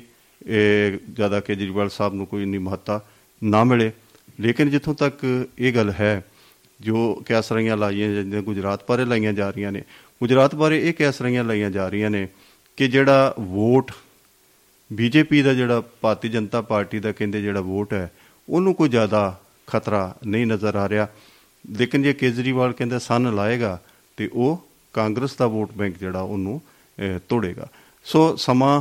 ਆਉਣ ਦੇ ਉੱਤੇ ਅਸੀਂ ਦੇਖਾਂਗੇ ਕਿ ਊਠ ਕਿਸ ਕਰਵਟ ਬੈਠਦਾ। ਪਰ ਹਾਲ ਦੀ ਕੜੀ ਵਿੱਚ ਜਿਹੜੀ ਹੈਗੀ ਆ ਉਹ ਜੰਗ ਦਾ ਬਿਗਲ ਜਿਹੜਾ ਉਹ ਵੱਜ ਚੁੱਕਿਆ। ਇਹਦੇ ਵਿੱਚ ਕੌਣ ਨਿਤਰਾ ਹੁਣ ਕੁੰਡੀਆਂ ਦੇ ਸਿੰਘ ਫਸ ਗਏ? ਕੋਈ ਨਿਤਰੂ? ਬੜੇ ਵੇਖਾਂਗੇ ਹੁਣ ਵੇਖੋ ਵੀ ਬੜੇ ਸੋ ਕਿਹੜੀ ਹੈ? ਆ ਜੀ। ਜੀ ਭਾਜੀ ਤੁਸੀਂ ਕੋਈ ਗੱਲ ਕਰਨਾ ਚਾਹ ਰਹੇ ਹੋ? ਗੱਲ ਕਰੋ ਜੀ। ਬਿਲਕੁਲ ਬੜੇਵੇਂ ਤਾਂ ਨਹੀਂ ਹੁਣ ਪੀੜੀ ਜਿਹੜੀ ਖਾਊਗੀ ਉਹ ਵੀ ਦਿੱਤੂਗੀ ਤੇ ਬੜੇ ਮੇ ਮਹਿੰਗੇ ਹੋ ਗਏ। ਉਹ ਵੀ ਤਾਰਾ ਫੀਡ ਨਗਦੇ ਆ ਜੇ ਕਿਉਂਕਿ ਉਹ ਬੰਦਾ ਬੜਾ ਤੇਜ਼ ਆ ਪੜ ਹੋਇਆ ਉਹ ਵੀ। ਤੇ ਇਹ ਸਾਡੇ ਚੀਫ ਕਮਿਸ਼ਨਰ ਨੇ ਚੋਣ ਕਮਿਸ਼ਨ ਦੇ ਰਾਜੀਵ ਕੁਮਾਰ ਜੀ। ਜੀ। ਉਹਨਾਂ ਨੇ ਐਲਾਨ ਕਰ ਦਿੱਤਾ ਸੀ ਕੱਲ ਵੋਟਾਂ ਦਾ ਗੁਜਰਾਤ ਦੀਆਂ ਦਾ। ਠੀਕ ਹੈ ਨਾ ਜੀ? ਔਰ ਜਿੰਨਾ ਇਹਨਾਂ ਦੀ ਗਿਣਤੀ ਆ ਵੋਟਾਂ ਦੀ ਇਕੱਠੀ ਹੋਈ ਬਿਲਕੁਲ ਜਿਹੜੀ ਆ ਇਕੱਠੀ ਹੋਣੀ ਆ। ਬਿਲਕੁਲ। 8 ਦਸੰਬਰ ਨੂੰ। ਠੀਕ ਹੈ ਨਾ। ਉਦੋਂ ਹਿਮਾਚਲ ਦੀਆਂ ਵੀ ਤੇ ਇਹਨਾਂ ਦੀਆਂ ਵੀ ਤਾਂ ਕਿ ਕਿਸੇ ਦਾ ਸਿਰਫ ਕਿਸੇ ਬਨੇ ਸਟੇਟ ਤੇ ਨਾ ਪਵੇ ਹਿਮਾਚਲ ਵਾਲਿਆਂ ਨੂੰ ਕਾਫੀ ਇੰਤਜ਼ਾਰ ਕਰਨਾ ਪਏਗਾ ਹੈ ਨਾ? ਔਰ ਇਸੇ ਚੋਣਾਂ ਦੇ ਸੰਬੰਧ ਵਿੱਚ ਕੱਲ ਨੂੰ ਸਾਡੇ ਮੋਦੀ ਸਾਹਿਬ ਪ੍ਰਧਾਨ ਮੰਤਰੀ ਜਿਹੜੇ ਆ ਉਹ ਆ ਰਹੇ ਆ। ਤੇ ਆ ਕੇ ਮਸਲਾ ਹੀ ਆ ਕਿ ਉਧਰ ਹਰਿਆਣੇ ਚ ਲੋੜ ਸੀ ਤਾਂ ਸੌਦਾ ਸਾਹਿਬ ਨੂੰ ਛੱਡ ਦਿੱਤਾ। ਤੇ ਵੋਟਾਂ ਦੀ ਜਿਹੜੀ ਆ ਝਾੜੂ ਮਾਰ ਕੇ ਆਪਣੀ ਗੱਲ ਨੂੰ ਕਰ ਲੀਆਂ ਤੇ ਬਹਾਨਾ ਰੋਲਦਾ ਹੋ ਗਿਆ। ਇੱਧਰ ਹੁਣ ਮੋਦੀ ਸਾਹਿਬ ਆ ਰਹੇ ਨੇ। ਬਾਬਾ। ਬਿਆਸ ਤੇ ਡੇਰਾ ਬਿਆਸ ਜਾਮੇ ਸਿੰਘ ਬਾਬਾ ਗੁਰਿੰਦਰ ਸਿੰਘ ਦਾ ਡੇਰਾ ਜਿਹੜਾ ਉੱਥੇ 11 ਵਜੇ ਉਹਨਾਂ ਦਾ ਵੈਨਿਊ ਇਦਾਂ ਵੀ 11 ਵਜੇ ਉੱਥੇ ਆ ਦੁਪਹਿਰੇ। ਤੇ 13 ਵਜੇ ਉਹਨਾਂ ਨੇ ਜਿਹੜੀ ਸੁੰਦਰ ਨਗਰ ਉੱਥੇ ਆ ਉੱਥੇ ਵੀ ਇਦਾਂ ਡੇਰੇ ਹੀ ਆ ਚਾਰ ਪ੍ਰੋਗਰਾਮ ਤੇ 1445 ਤੇ ਜਿਹੜੀ ਆ ਉਹ ਪਬਲਿਕ ਮੀਟਿੰਗ ਆ ਉਹਨਾਂ ਦੀ ਸੁੰਦਰ ਨਗਰ ਹੈ ਤੇ ਉੱਥੇ ਹੀ ਆ ਮਤਲਬ ਹਿਮਾਚਲ ਪਰ ਹਿਮਾਚਲ ਨੂੰ ਜ਼ਿਆਦਾ ਮੰਨਦੇ ਕਿਉਂਕਿ ਉਹਨਾਂ ਦੇ ਜਿਹੜੇ ਵੱਡੇ ਸੀ ਗੱਡੀ ਵਾਲੇ ਉਹ ਵੀ ਜ਼ਿਆਦਾ ਹਿਮਾਚਲ 'ਚ ਜਾਂਦੇ ਸੀਗੇ। ਤੇ ਹਿਮਾਚਲ ਦੇ ਲੋਕਾਂ 'ਚ ਜ਼ਿਆਦਾ ਮਾਨਤਾ ਵੀ ਜ਼ਿਆਦਾ ਹੈ ਸਾਡੇ ਨੂੰ ਤੇ ਇਹ ਹਰ ਜਿਹੜਾ ਹਿੱਲਾ ਆ ਉਹ ਵਰਤਿਆ ਜਾ ਰਿਹਾ ਵੋਟਰਾਂ ਨੂੰ ਪ੍ਰੇਰਣ ਦਾ ਵੋਟਰਾਂ ਨੂੰ ਕੈਚ ਕਰਨ ਦਾ ਵੋਟਰਾਂ ਨੂੰ ਮਗਰ ਲਾਉਣ ਦਾ ਤੇ ਹਰ ਬੰਦੇ ਨੇ ਕਿਉਂਕਿ ਸਰਕਾਰ ਵੀ ਇਹਨਾਂ ਕੋਲ ਪੈਸਾ ਵੀ ਇਹਨਾਂ ਕੋਲ ਹਰ ਬੰਦਾ ਕੋਸ਼ਿਸ਼ ਕਰਦਾ ਕਿ ਮੈਂ ਹੁਣ ਆਪਣਾ ਪਾਵਰ ਆਪਣਾ ਮਾਇਆ ਤੇ ਲੋਕਾਂ ਦੇ ਵਿੱਚ ਜਿਹੜਾ ਇੰਪ੍ਰੈਸ਼ਨ ਨੂੰ ਵਰਤ ਕੇ ਮੈਂ ਫਿਰ ਜਿੱਤੀ ਕਰਾਰ ਹਾਂ ਤੇ ਸੋ ਪੂਰੇ ਐਦਕਾਂ ਜ਼ੋਰ ਲੱਗ ਰਿਹਾ ਇੱਕ ਤਰਫਾ ਮੁਕਾਬਲਾ ਨਹੀਂ ਪੂਰਾ ਸੱਤਵਾਂ ਮੁਕਾਬਲਾ ਵਾ ਹਿਮਾਚਲ ਦਾ ਤਾਂ। ਤੇ ਗੁਜਰਾਤ ਚ ਤਾਂ ਉਧਰ ਸਾਹਮਣੇ ਜੀ ਦੱਸ ਗਏ ਸੀ ਕੁਝ ਵੀ ਕਰ ਲਈਏ ਸੀ ਅੰਦਰੋਂ ਜ਼ਿਆਦਾ ਭਾਜਪਾ ਨਾਲ ਹੀ ਲੋਕ ਨੇ। ਬਾਹਰੋਂ ਘੁੰਮਿਓ ਕਿਸੇ ਮੀਟਿੰਗ 'ਚ ਜਾਣ ਤਾਂ ਉਹਨਾਂ ਨੇ ਉਹ ਦੱਸ ਦਿੱਤਾ ਸੀਗਾ। ਜਿੱਦਾਂ ਸਾਡੀਆਂ ਪੰਚਾਇਤੀ ਚੋਣਾਂ ਸਰਪੰਚੀ ਦੀਆਂ ਅਸੀਂ ਭਰਾ ਭਰਾ ਇਕੱਠੇ ਹੋ ਜਾਂਦੇ ਆ ਤੇ। ਉਹੀ ਹਾਲ। ਮੇਰਾ ਕੱਲ ਉਹਨਾਂ ਨੇ ਵਿਧਾਨ ਸਭਾ ਚੋਣਾਂ ਦਾ ਲੋਕ ਮਤਲਬ ਇਕੱਠੇ ਹੋ ਜਾਂਦੇ ਆ ਜਿਹਨਾਂ ਨੂੰ ਜੀ। ਬਿਲਕੁਲ ਜੀ ਤੁਸੀਂ ਸਤਪਾਲ ਗਿਰੀ ਗੋਸਵਾਮੀ ਜੀ ਦਾ ਜ਼ਿਕਰ ਕੀਤਾ ਤੇ ਉਹ ਵੀ ਪ੍ਰੋਗਰਾਮ ਨੂੰ ਸੁਣ ਰਹੇ ਨੇ ਤੇ ਸਤਿ ਸ੍ਰੀ ਅਕਾਲ ਜੀ। ਤੁਹਾਨੂੰ ਕਹਿ ਰਹੇ ਨੇ ਜੀ।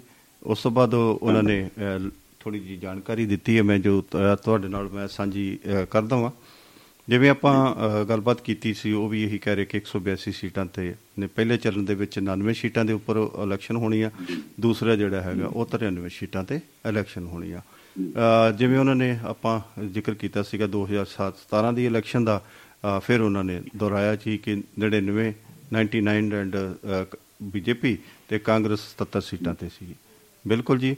ਅ, ਇਵੇਂ ਹੀ ਅ, ਹੈ ਜੀ। ਅ, ਤੁਹਾਡੀ ਜਾਣਕਾਰੀ ਬਿਲਕੁਲ ਅ, ਦਰੁਸਤ ਹੈ। ਤੁਸੀਂ ਕਿਉਂਕਿ ਗਰਾਊਂਡ ਜ਼ੀਰੋ ਤੋਂ ਗੱਲਬਾਤ ਕਰ ਰਹੇ ਹੋ ਇਹਦੇ ਵਿੱਚ ਕੋਈ ਸੰਦੇਹ ਨਹੀਂ ਆ ਕੋਈ ਸ਼ੱਕ ਨਹੀਂ ਆ ਜੋ ਤੁਸੀਂ ਜਾਣਕਾਰੀ ਦੇ ਰਹੇ ਹੋ। ਤੇ ਅ, ਇੱਕ ਗੱਲ ਹੋਰ ਉਹ ਕਹਿ ਰਹੇ ਨੇ ਕਿ ਜਿਹੜੀਆਂ 15 ਸ਼ੀਟਾਂ ਨੇ ਐਸੀਆਂ ਨਹੀਂ ਐਸੀਆਂ ਨੇ ਕਹਿੰਦੇ ਕਿ ਜਿਨ੍ਹਾਂ ਦੇ ਵਿੱਚ ਜਿਹੜਾ ਅੰਤਰ ਆ ਨਾ ਵੋਟਾਂ ਦਾ ਅੰਤਰ ਕਹਿੰਦੇ ਬਹੁਤ ਘਟ ਰਿਹਾ। ਉਹਨਾਂ ਦੇ ਕਹਿਣ ਤੋਂ ਭਾਵ ਹੈ ਕਿ ਜਿਹੜੀਆਂ ਭਾਰਤੀ ਜਨਤਾ ਪਾਰਟੀ ਜਿਹੜੀ ਹਰੀ ਸੀ ਸੀਟਾਂ ਉਹਨਾਂ ਦੀ ਗੱਲ ਕਰ ਰਹੇ ਜਾਂ ਕਾਂਗਰਸ ਨੇ ਜਿਹੜੀਆਂ ਸੀਟਾਂ ਅ, ਦਿੱਤੀਆਂ ਨੇ। 500 ਤੋਂ ਲੈ ਕੇ ਤੇ 3000 ਅ, ਤੱਕ ਜਿਹੜਾ ਹੈਗਾ ਉਹ ਕਹਿੰਦੇ ਵੀ ਫ਼ਰਕ ਰਿਹਾ। ਤੇ ਕਾਂਗਰਸ ਨੇ ਬਹੁਤ ਅੱਛਾ ਕਹਿੰਦਾ ਵੀ ਪ੍ਰਦਰਸ਼ਨ ਕੀਤਾ ਸੀਗਾ ਜੀ। ਸੋ ਬਹੁਤ ਚੰਗੀ ਗੱਲ ਹੈ ਕਿ ਤੁਸੀਂ ਉਹਨਾਂ ਦੇ ਜਿਹੜੇ ਕੰਮ ਨੂੰ ਸਰਾਇਆ ਬੇਸ਼ੱਕ ਤੁਸੀਂ ਜਿਹੜੇ ਚੰਗੇ ਲੋਕਾਂ ਦੀ ਚੰਗੇ ਇਨਸਾਨ ਦੀ ਤੁਸੀਂ ਜਿਹੜੀ ਹੈਗੀ ਆ ਉਹ ਆਪਣਾ ਸੁਭਾਅ ਜੋ ਤੁਹਾਡਾ ਹੈ ਇੱਕ ਚੰਗੇ ਇਨਸਾਨ ਦੇ ਤੌਰ ਦੇ ਉੱਤੇ ਬੇਸ਼ੱਕ ਤੁਸੀਂ ਪਾਰਟੀ ਲੈਵਲ ਦੇ ਉੱਪਰ ਤੁਸੀਂ ਭਾਰਤੀ ਜਨਤਾ ਪਾਰਟੀ ਦੇ ਨਾਲ ਅ, ਮੂਲ ਰੂਪ ਵਿੱਚ ਜੁੜੇ ਹੋਏ ਹੋ, ਪਰ ਤੁਸੀਂ ਕਾਂਗਰਸ ਦੇ ਪ੍ਰਦਰਸ਼ਨ ਦੀ ਵੀ ਤੁਸੀਂ ਸ਼ਲਾਘਾ ਕੀਤੀ ਹੈ। ਭਾਰਤੀ ਜਨਤਾ ਪਾਰਟੀ ਦੇ ਵੀ ਤੁਸੀਂ ਪ੍ਰਦਰਸ਼ਨ ਦੀ ਸ਼ਲਾਘਾ ਕੀਤੀ ਹੈ। ਕਾਂਗਰਸ ਦੀ ਵੀ ਸ਼ਲਾਘਾ ਕੀਤੀ ਹੈ। ਸੋ ਅ, ਬਹੁਤ ਚੰਗੀ ਲੱਗੀ ਗੱਲ ਜੀ। ਤੁਸੀਂ ਅ, ਬਿਲਕੁਲ ਅ, ਅ, ਨਿਰਪੱਖ ਹੋ ਕੇ ਤੁਸੀਂ ਅ, ਗੱਲ ਕਰਦੇ ਹੋ ਜੀ। ਅ, 33 ਜ਼ਿਲ੍ਹਾ ਤੇ ਉੱਤੇ ਕਹਿੰਦੇ ਨੇ ਵੀ ਪਹਿਲੇ ਚਰਨ ਤੇ ਤੇ 14 ਜ਼ਿਲ੍ਹੇ ਤੇ ਜ਼ਿਲ੍ਹੇ ਜੇ ਉਹ ਦੂਸਰੇ ਤੇ 19 ਜ਼ਿਲ੍ਹਿਆਂ ਦਾ ਚੁਣਾਵ ਜਿਹੜਾ ਹੈ ਲੋਕ ਸਭਾ ਸੀਟ ਤੇ 26 ਸੀਟ ਰਾਜ ਸਭਾ ਦਾ ਕੀ 11 ਸੀਟ ਹੈ। ਚਲੋ ਠੀਕ ਹੈ ਜੀ ਲੋਕ ਸਭਾ ਦੀਆਂ ਕਹਿੰਦੇ ਨੇ ਵੀ ਉਹ 26 ਸੀਟਾਂ ਨੇ ਜਿਵੇਂ ਅਸੀਂ ਗੱਲ ਕੀਤੀ ਕਿ ਵੀ ਭਾਰਤੀ ਜਨਤਾ ਪਾਰਟੀ 26 ਸੀਟਾਂ ਦੇ ਉੱਪਰ ਹੀ ਕਾਬਜ ਆ ਰਾਜ ਸਭਾ ਦੀਆਂ ਕਹਿੰਦੇ ਵੀ 11 ਸੀਟਾਂ ਨੇ। ਇਹਨਾਂ ਨੇ ਥੋੜਾ ਜਿਹਾ ਉੱਥੋਂ ਦਾ ਰਾਜਨੀਤਿਕ ਮਾਹੌਲ ਜਿਹੜਾ ਉਹ ਦੱਸਿਆ। ਰਾਜਨੀਤਿਕ ਸਥਿਤੀ ਜਿਹੜੀ ਹੈ ਦੱਸੀ। ਸੋ ਬਹੁਤ ਚੰਗਾ ਲੱਗਿਆ ਜੀ। ਇਵੇਂ ਉਹਨਾਂ ਨੇ ਇੱਕ ਗੱਲ ਹੋਰ ਜਿਹੜੀ ਆ ਉਹ ਸਾਂਝੀ ਕੀਤੀ ਹੈ ਜੀ। ਉਹ ਕਹਿੰਦੇ ਨੇ ਕਿ ਵੀ ਅਹ ਅਹ ਆਮ ਆਦਮੀ ਪਾਰਟੀ ਨੇ ਵੀ ਮੁੱਖ ਮੁੱਖ ਮੰਤਰੀ ਦਾ ਕਹਿੰਦੇ ਵੀ ਚਿਹਰਾ ਕੋਈ ਅਜੇ ਐਲਾਨਿਆ ਨਹੀਂ ਆ ਤੇ ਭਾਰਤੀ ਜਨਤਾ ਪਾਰਟੀ ਨੇ ਜਾਂ ਕਾਂਗਰਸ ਦੇ ਵੀ ਕੁਝ ਅਨੁਮਾਨਿਤ ਅਹ, ਕ- ਭਾਰਤੀ ਜਨਤਾ ਪਾਰਟੀ ਨੇ ਤਾਂ ਕਹਿੰਦੇ ਵੀ ਚਿਹਰਾ ਐਲਾਨ ਦਿੱਤਾ ਵਾ। ਅਹ, ਸੋ ਅਹ, ਬਹੁਤ ਚੰਗੀ ਜਾਣਕਾਰੀ ਹੈ ਜੀ। ਅਹ, ਬਹੁਤ ਚੰਗਾ ਹੋਵੇ ਜੀ ਅਹ, ਸਤਪਾਲ ਗਿਰੀ ਗੋਸਵਾਮੀ ਜੀ ਜੇ ਤੁਸੀਂ ਕਿਉਂਕਿ ਅੱਜ ਤੁਹਾਡੇ ਸਟੇਟ ਦੀ ਅਸੀਂ ਗੱਲ ਕਰ ਰਹੇ ਹਾਂ। ਅ, ਤੁਹਾਡੇ ਅੰਤਰਰਾਸ਼ਟਰੀ ਪੱਧਰ ਦੇ ਉੱਪਰ ਗੱਲਬਾਤ ਜਿਹੜੀ ਹੈ ਜਾ ਰਹੀ ਹੈ। ਇਹ ਸਾਡਾ ਇਹ ਅ, ਖਬਰਸਾਰ ਪ੍ਰੋਗਰਾਮ ਜਿਹੜਾ ਇਹ ਸਾਰੇ ਦੁਨੀਆ ਦੁਨੀਆ ਭਰ ਵਿੱਚ ਸੁਣਿਆ ਜਾ ਰਿਹਾ। ਤੇ ਜੇ ਤੁਸੀਂ ਅ, ਠੀਕ ਸਮਝੋ ਤੁਹਾਡੇ ਕੋਲ ਕੁਝ ਸਮਾਂ ਹੋਵੇ ਤੇ ਤੁਸੀਂ ਗਰਾਊਂਡ ਜ਼ੀਰੋ ਤੋਂ ਸਾਨੂੰ ਅ, ਜਾਣਕਾਰੀ ਦੇ ਸਕਦੇ ਹੋ। ਵੈਸੇ ਤਾਂ ਤੁਸੀਂ ਬਹੁਤ ਸਾਰੀ ਜਾਣਕਾਰੀ ਦੇ ਦਿੱਤੀ ਆ ਚੰਗਾ ਹੋਵੇ ਜੇ ਤੁਸੀਂ ਅ, ਆ ਕੇ ਸਾਡੇ ਨਾਲ ਇਸ ਟੌਪਿਕ ਤੇ ਇਸ ਮਸਲੇ ਤੇ ਤੁਸੀਂ ਗੱਲਬਾਤ ਕਰੋ। ਤੁਹਾਨੂੰ ਨਿੱਘਾ ਸੱਦਾ ਹੈ। ਜੀ ਆਇਆਂ ਨੂੰ ਹੈ ਜੀ। ਅ, ਜੀ ਭਾਜੀ। ਵੈਸ਼ਨ ਸ਼ਰਮਾ ਜੀ। ਹਾਂ ਬਾਕੀ ਜਿਹੜੇ ਆ ਜੀ ਮਾਨ ਸਾਹਿਬ ਨੇ ਕਿਹਾ ਵੀ ਅਸੀਂ ਮਾਨ ਸਰਕਾਰ ਨਹੀਂ ਇਮਾਨਦਾਰ ਸਰਕਾਰ ਆ ਤੇ ਅਸੀਂ 250 ਬੰਦੇ ਜਿਹੜੇ ਆ ਅੰਦਰ ਠੋਕੇ ਆ ਭ੍ਰਿਸ਼ਟ ਬੰਦੇ। ਤੇ 16 ਨਵੇਂ ਮੈਡੀਕਲ ਕਾਲਜਾਂ ਦੇ ਨਾਲ ਜਿਹੜੇ ਆ ਸਾਡੀ ਗਿਣਤੀ ਹੁਣ ਮੈਡੀਕਲ ਕਾਲਜਾਂ ਦੀ 25 ਹੋ ਜਾਣੀ ਆ। ਤੇ ਸਿਹਤ ਸੇਵਾਵਾਂ ਨੂੰ ਮਜ਼ਬੂਤ ਕਰਨ ਲਈ ਅਸੀਂ ਜਿਹੜੇ ਹੈਗੇ ਆ ਜਗਰਾਵਾਂ ਹਸਪਤਾਲ ਦਾ ਵੀ ਉਦਘਾਟਨ ਕੀਤਾ ਤੇ ਭਰਤੀਆਂ ਵੀ ਕਰਾਂਗੇ। ਪਰ ਦੂਜੇ ਬੰਨੇ ਅੱਜ ਇੱਕ ਅਨਹੋਣੀ ਘਟਨਾ ਹੋ ਗਈ ਆ ਅੰਮ੍ਰਿਤਸਰ ਦੇ ਵਿੱਚ। ਜੀ। ਕਿਉਂਕਿ ਜਦੋਂ ਸਾਡੇ ਧਾਰਮਿਕ ਦਫਾੜ ਪੈਂਦਾ ਨਾ ਇਹ ਲੜਾਈ ਜਿਹੜੀ ਆ ਇਹ ਇਦਾਂ ਸੁਲਝਦੀ ਆ ਇਹ ਮੱਚਦੀ ਨਹੀਂ ਮੁੱਕਦੀ ਨਹੀਂ ਸੁਲਝਦੀ ਰਹਿੰਦੀ ਆ ਕਿ ਕਦੇ ਉਧਰੋਂ ਵਾਧਾ ਹੋ ਗਿਆ ਕਦੇ ਉਧਰੋਂ ਵਾਧਾ ਹੋਇਆ ਇੱਕ ਵਾਰੀ ਸੀਟੀ ਵੱਜਣ ਦੀ ਜਾਂ ਮੈਦਾਨ 'ਚ ਜਿਹੜਾ ਲੜਨ ਦੀ ਜਾਂ ਭਿੜਨ ਦੀ ਗੱਲ ਸ਼ੁਰੂ ਹੋ ਜਾਂਦਾ ਸੀ। ਔਰ ਅੱਜ ਇਹ ਤਕਰੀਬਨ 3:30 ਵਜੇ ਉੱਥੇ ਆਪਣੀ ਸੁਧੀਰ ਸੂਰੀ ਸੀਗੇ ਜੀ। ਹਿੰਦੂ ਸੰਸਥਾਨਾਂ ਦੇ ਸਿਆਸੀ ਨੇਤਾ ਤੇ ਉਹਨਾਂ ਦੇ ਉੱਤੇ ਗੋਲੀ ਚਲਾਈਆਂ ਗਈਆਂ ਗੋਲੀਆਂ ਤੇ ਉਹ ਗੋਲੀਆਂ ਤੋਂ ਬਾਅਦ ਉਹਨਾਂ ਨੂੰ ਹਸਪਤਾਲ ਲਿਜਾਇਆ ਗਿਆ ਪਰ ਉਹਨਾਂ ਦੀ ਮੌਤ ਹੋ ਗਈ ਆ। ਇਹ ਤਕਰੀਬਨ 3:30 ਵਜੇ ਦੀ ਘਟਨਾ ਹੈ ਔਰ ਇੱਕ ਬੰਦਾ ਜਿਹੜਾ ਸੀਗਾ ਉਹ ਫੜ ਲਿਆ ਗਿਆ। ਤਾਂ ਉਹਦੀ ਕਾਰ ਵੀ ਜਿਹੜੀ ਆ ਭੰਨ ਤੋੜ ਦਿੱਤੀ ਆ ਤੇ ਉਹ ਬੰਦਾ ਜਿਹੜਾ ਨੇੜੇ ਕਿਤੇ ਦੁਕਾਨ ਵਾਲਾ ਸੀਗਾ ਉਹਦੇ ਕੋਲ ਜਿਹੜਾ ਪਿਸਤੌਲ ਸੀ ਉਹਦਾ ਆਪਣਾ ਲਾਇਸੈਂਸ ਸੀ ਪਿਸਤੌਲ ਸੀਗਾ। ਤੇ ਜੀ। ਬਾਕੀ ਨਾਲ ਦੇ ਜਿਹੜੇ ਗੈਂਗਸਟਰ ਜਿਹੜੇ ਹੋਣਗੇ ਉਹ ਭੱਜ ਗਏ ਪਰ ਉਹ ਕਾਬੂ ਆ ਗਿਆ। ਛੇਤੀ ਸੁਰਾਗ ਜਿਹੜਾ ਲੱਭ ਜਾਵੇਗਾ ਅਸਲ ਦੇ ਵਿੱਚ ਜਿਹੜੀ ਇਹ ਸ਼ਬਦੀ ਜੰਗ ਸੀਗੀ ਕਿਤੇ ਖਾਸ ਜਿਹੜੇ ਆ ਭਾਈਚਾਰੇ ਨੂੰ ਗਲਤ ਮੁੰਡਾ ਬੋਲਣ ਦੀ ਬਸ ਇਹੀ ਮੁਸ਼ਕਲ ਸਾਡੇ ਦੇਸ਼ ਦੀ ਸ਼ਰਮਾ ਜੀ ਜਿਹੜੀ ਤਰਾਸਦੀ ਇਹ ਆ ਕਿ ਇਲੈਕਸ਼ਨ ਦੇ ਨੇੜੇ ਆਉਂਦੇ ਜਿਉਂ ਹੀ ਇਲੈਕਸ਼ਨਾਂ ਨੇੜੇ ਆਉਂਦੀਆਂ ਨੇ ਐਵੇਂ ਕੁਝ ਇਹੋ ਜਿਹੇ ਜਿਹੜੀਆਂ ਘਟਨਾਵਾਂ ਨੇ ਉਹ ਉਹਨਾਂ ਦੇ ਵਿੱਚ ਵਾਧਾ ਹੋਣਾ ਸ਼ੁਰੂ ਹੋ ਜਾਂਦਾ। ਕਿਉਂਕਿ ਇੱਕ ਦੂਜੀਆਂ ਖਿੱਤਿਆਂ ਦੇ ਵਿੱਚ ਦੋਵੇਂ ਖਿੱਚੋਤਾਣ ਜਿਹੜੀ ਉਹ ਪੈਦਾ ਕੀਤੀ ਜਾ ਰਹੀ ਆ। ਆਪਾਂ ਜਿਵੇਂ ਦੇਖ ਹੀ ਰਹੇ ਆ ਕਿ ਕਿਵੇਂ ਹੋ ਰਿਹਾ। ਸੋ ਸਾਡੇ ਨਾਲ ਵੈਸ਼ਨੂ ਸ਼ਰਮਾ ਸੌਰੀ ਜੀ ਸਰਜੀਤ ਸਿੰਘ ਰਾਓ ਜੀ ਜੁੜਨ ਦੀ ਕੋਸ਼ਿਸ਼ ਕਰ ਰਹੇ ਨੇ। ਉਹ ਕਾਲ ਕਾਫੀ ਦੇਰ ਤੋਂ ਕਰ ਰਹੇ ਸੀ ਤੇ ਉਹਨਾਂ ਦੀ ਕਾਲ ਕੱਟੀ ਗਈ ਹੈ ਜੀ। ਜੀ ਉਹ ਰਾਓ ਸਾਹਿਬ ਜੀ ਹੁਣ ਲਾਈਨ ਬਿਲਕੁਲ ਖਾਲੀ ਹੈ ਜੀ। ਤੁਸੀਂ ਗੱਲਬਾਤ ਕਰ ਸਕਦੇ ਹੋ ਜੀ। ਮੈਂ ਉਹਨਾਂ ਚਿਰ ਅਸੀਂ ਗੱਲਬਾਤ ਕਰਦੇ ਜਿਵੇਂ ਹੁਣ ਤੁਸੀਂ ਪੰਜਾਬ ਦੀ ਗੱਲ ਕੀਤੀ ਕਿ ਉੱਥੇ ਅੰਮ੍ਰਿਤਸਰ ਦੇ ਵਿੱਚ ਕਿਵੇਂ ਮੁਸ਼ਕਲ ਆਈ ਹੈ ਜੀ ਹੈਨਾ ਕਿਉਂਕਿ ਇੱਕ ਖਾਸ ਖਿੱਤੇ ਦੇ ਲੀਡਰ ਨੂੰ ਉਹਦੀ ਅਸੈਸੀਨੇਸ਼ਨ ਕਰ ਦਿੱਤੀ ਗਈ ਹੱਤਿਆ ਕਰ ਦਿੱਤੀ ਗਈ ਹੈ ਜੀ। ਇਹ ਕਿੱਡੀ ਬਹੁਤ ਮਾੜੀ ਗੱਲ ਹੈ ਜੀ। ਬਾਕੀ ਤੁਸੀਂ ਇਹ ਦੇਖੋ ਵੀ ਕਦੀ ਇਹੋ ਜਿਹਾ ਨਹੀਂ ਸੀ ਹੋਇਆ। ਪਹਿਲਾਂ ਵੀ ਆਪਾਂ ਦੇਖ ਰਹੇ ਹਾਂ ਕਿੰਨੇ ਵਿਵਾਦਤ ਕਿਸੇ ਚੱਲ ਰਹੇ ਨੇ ਤੇ ਸੋ ਬੜੀਆਂ ਮੁਸ਼ਕਲਾਂ ਆ ਰਹੀਆਂ ਨੇ ਜੀ। ਉਹ ਹੁਣ ਸਾਈ ਤੇ ਸਿੱਖਾਂ ਦਾ ਜਿਹੜਾ ਇੱਕ ਮਸਲਾ ਲੈ ਜਾ ਰਹੇ ਨੇ। ਉਧਰੋਂ ਉਹ ਅਜੇ ਸ਼ਾਂਤ ਵੀ ਨਹੀਂ ਹੋਇਆ ਤੇ ਇਧਰੋਂ ਇਹ ਸ਼ੁਰੂ ਹੋ ਗਿਆ ਤਾਂ ਇਹ ਜੁਲਾਈ ਦੇ ਮਹੀਨੇ 'ਚ ਨਾ ਇਹਨਾਂ ਨੇ ਕੋਈ ਵੀਡੀਓ ਅਪਸ਼ਬਦ ਜੇ ਬੋਲੇ ਸੀ ਜ਼ਿਆਦਾ ਤੇ ਉਹ ਚੀਜ਼ ਦਾ ਵਿਸ਼ੇਸ਼ ਜਿਹੜਾ ਸਾਡੇ ਧਰਮ ਹੈ ਉਹਨਾਂ ਨੂੰ ਗੁੱਸਾ ਸੀਗਾ ਤੇ ਉਦੋਂ ਦੇ ਉਹਨਾਂ ਦੀ ਜਿਹੜੀ ਹੈ ਮਗਰ। ਦੇਖੋ ਜੀ ਦੇਖੋ ਭਾਜੀ ਹਾਂ। ਗੁੱਸਾ ਤੇ ਇਹਨਾਂ ਲੋਕਾਂ ਨੂੰ ਐਵੇਂ ਹੀ ਆ ਜਾਂਦਾ ਵਾ ਸਾ- ਹਾ- ਸਾਡੇ ਲੋਕਾਂ ਨੂੰ। ਰੱਖੇ ਗੁੱਸੇ ਲਈ ਆ ਰੱਖੇ ਗੁੱਸੇ ਲਈ ਇਹ ਜਿਹੜੀਆਂ ਚੀਜ਼ਾਂ ਨੇ ਜੀ ਹੈ। ਹਾਂ ਹਾਂ।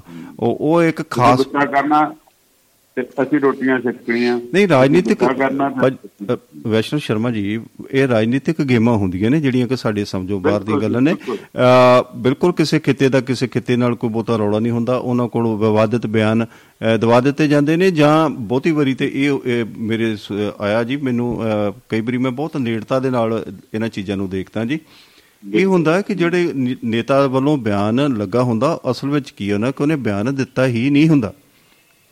ਉਹ ਸਰਕਾਰਾਂ ਜਿਹੜੀਆਂ ਨੇ ਜਾਂ ਜਿਹੜੀਆਂ ਉਹਦੀ ਅ- ਏਜੰਸੀਆਂ ਨੇ ਜਿਹੜੀਆਂ ਅ, ਕੰਮ ਕਰਦੀਆਂ ਨੇ ਦੇਸ਼ ਦੇ ਵਿੱਚ ਅ, ਰਾਜਨੀਤਿਕ ਅਖੰਡਤਾ ਜਿਹੜੀਆਂ ਪੈਦਾ ਕਰਨ ਵਾਲੀਆਂ ਏਜੰਸੀਆਂ ਜਿਹੜੀਆਂ ਹੁੰਦੀਆਂ ਨੇ ਉਹ ਆਪੇ ਹੀ ਬਿਆਨ ਜਿਹੜਾ ਨਾ ਉਹ ਦੇ ਦਿੰਦੀਆਂ ਨੇ।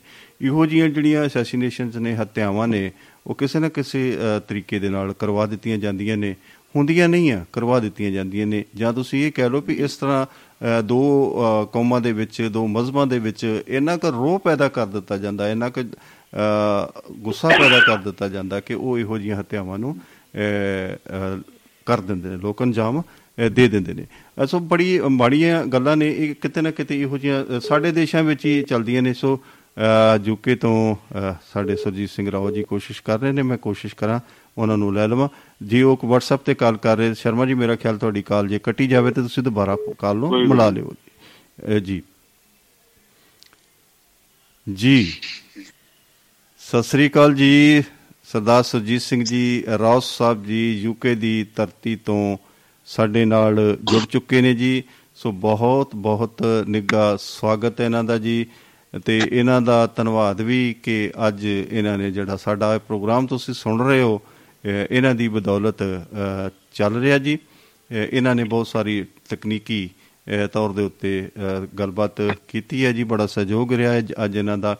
ਅਹ ਸੋ ਇਹਨਾਂ ਦਾ ਇਸ ਕਰਕੇ ਵੀ ਧੰਨਵਾਦ ਕਿ ਇਹ ਸਾਡੇ ਪ੍ਰੋਗਰਾਮ ਖਬਰਸਾਰ ਦੇ ਵਿੱਚ ਵੀ ਇਹਨਾਂ ਨੇ ਸ਼ਮੂਲੀਅਤ ਕੀਤੀ ਹੈ ਇਸ ਕਰਕੇ ਵੀ ਧੰਨਵਾਦ ਜੀ। ਇਹਨਾਂ ਦਾ ਬਹੁਤ ਬਹੁਤ ਉਚੇਚੇ ਤੌਰ ਤੇ ਧੰਨਵਾਦ ਕਿ ਇਹਨਾਂ ਨੇ ਇਹ ਪ੍ਰੋਗਰਾਮ ਨੂੰ ਤੁਹਾਡੇ ਤੱਕ ਪਹੁੰਚਾਉਣ ਵਾਸਤੇ ਅੱਜ ਬਹੁਤ ਸਾਰੀ ਤਕਨੀਕੀ ਜਿਹੜੀ ਆ ਉਹ ਮਦਦ ਕੀਤੀ ਹੈ। ਸੋ ਦੁਆਬਾ ਰੇਡੀਓ ਦਾ ਇਹ ਮੰਚ ਖਬਰਸਾਰ ਮੰਚ ਤੇ ਦੁਆਬਾ ਰੇਡੀਓ ਦਾ ਪੂਰਾ ਪ੍ਰਬੰਧਕੀ ਮੰਚ ਵੀ ਇਹਨਾਂ ਦਾ ਧੰਨਵਾਦ ਕਰਦਾ। ਸੋ ਜੀ ਆਇਆਂ ਨੂੰ ਜੀ ਸੁਰਜੀਤ ਸਿੰਘ ਰਾਓ ਜੀ ਸਤਿ ਸ੍ਰੀ ਅਕਾਲ ਜੀ। ਸਤਿ ਸ੍ਰੀ ਅਕਾਲ। ਪਹਿਲਾਂ ਤਾਂ ਦੋਨਾਂ ਵੀਰਾਂ ਨੂੰ ਪਿਆਰ ਭਰੀ ਸਤਿ ਸ੍ਰੀ ਅਕਾਲ। ਸਾਰੇ ਹੀ ਸਰੋਤਿਆਂ ਨੂੰ ਪਿਆਰ ਭਰੀ ਸਤਿ ਸ੍ਰੀ ਅਕਾਲ। ਆਦਾਬ ਤੇ ਨਮਸਕਾਰ ਜੀ।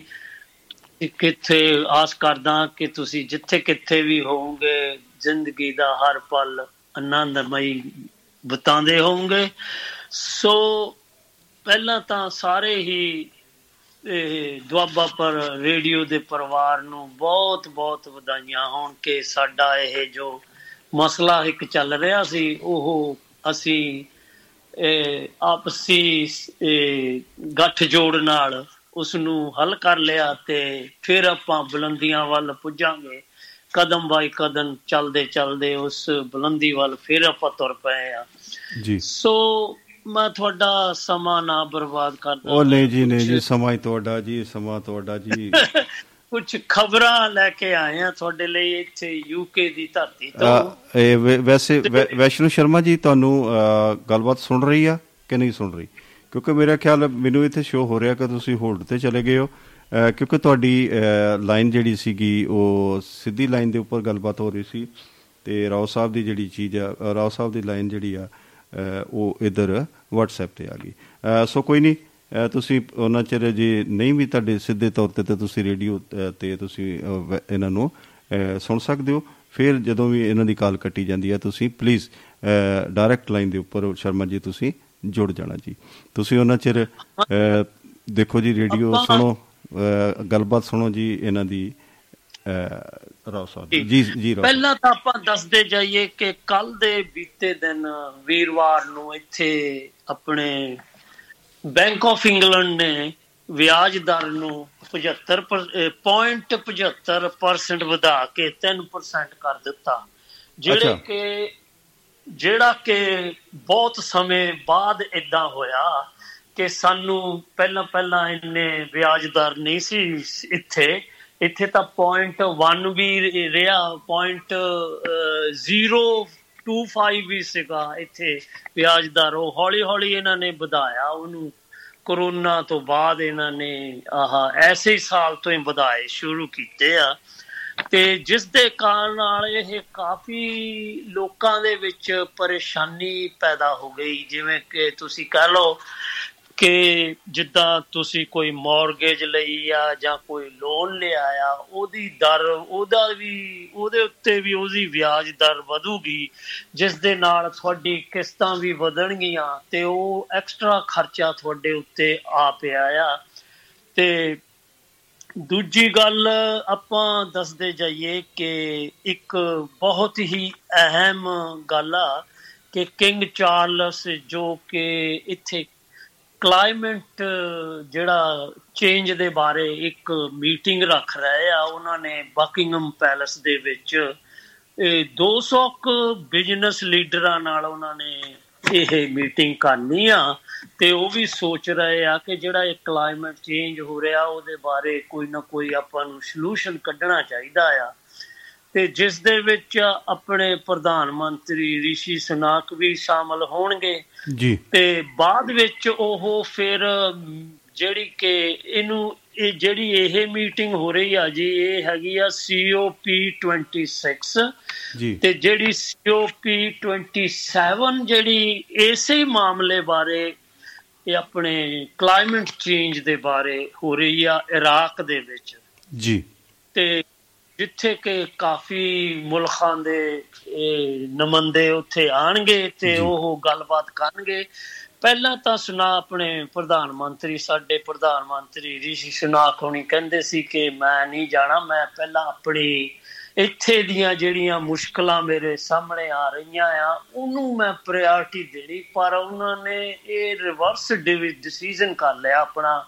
ਡਿਸੀਜਨ ਚੇਂਜ ਕਰਕੇ ਤੇ ਉਹ ਹੁਣ ਉਸ ਮੀਟਿੰਗ ਨੂੰ ਜਾਣੀ ਕਿ ਜਿਹੜੀ ਕਿ COP27 ਮੀਟਿੰਗ ਇਰਾਕ ਦੇ ਵਿੱਚ ਹੋ ਰਹੀ ਆ ਉਹਨੂੰ ਉਹ ਜੁਆਇਨ ਕਰਨਗੇ ਤੇ ਇਹ। ਵੀ ਇੱਕ ਬਹੁਤ ਇਹ ਵੀ ਬਹੁਤ ਵੱਡੀ ਹੈਗੀ ਆ ਤੇ ਇੱਕ ਹੋਰ ਖਬਰ ਬਹੁਤ ਹੀ ਅਨੋਖੀ ਖਬਰ ਵਾ।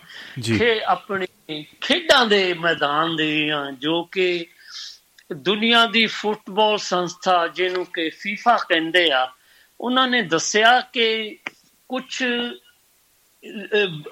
ਥੋੜਾ ਸਮਾਂ ਬਾ, ਪਹਿਲਾਂ ਕੋਈ ਅਫਵਾਹਾਂ ਜਾਂ ਕਹਿ ਲਓ ਜਾਂ ਕੋਈ ਗਲਤ ਫਹਿਮੀਆਂ ਜਾਂ ਸੱਚੀ ਗੱਲ ਵੀ ਹੋ ਸਕਦੀ, ਇਹਦੇ ਬਾਰੇ ਕੁਝ ਕਿਹਾ ਨਹੀਂ ਜਾ ਸਕਦਾ, ਕਿ ਉਹ ਕਹਿ ਰਹੇ ਸੀ ਕਿ ਜਿੱਥੇ ਐਤਕੀ 2022 ਦਾ ਜਿਹੜਾ ਵਰਲਡ ਕੱਪ ਫੁੱਟਬਾਲ ਹੋ ਰਿਹਾ, ਉਹ ਕਤਰ ਦੇ ਵਿੱਚ ਹੋ ਰਿਹਾ, ਕਤਰ ਦੇ ਵਿੱਚ ਉਹਨਾਂ ਨੇ ਜਿਹੜੇ ਉਹ ਮਾਈਗ੍ਰੈਂਟ ਜਿਹੜੇ ਆਏ ਸੀ ਕੰਮ ਕਰਨ ਵਾਲੇ ਬਾਹਰਲੀਆਂ ਕੰਟਰੀਆਂ ਤੋਂ, ਉਹਨਾਂ ਨਾਲ ਇਹਨਾਂ ਨੇ ਚੰਗਾ ਵਰਤਾਵਾ ਨਹੀਂ ਕੀਤਾ ਤੇ ਉਹਨਾਂ ਨੂੰ ਇਹਨਾਂ ਨੇ ਬਹੁਤ ਜਿੱਦਾਂ ਸਲੇਵਰੀ ਵਾਂਗੂ ਯੂਜ਼ ਕੀਤਾ।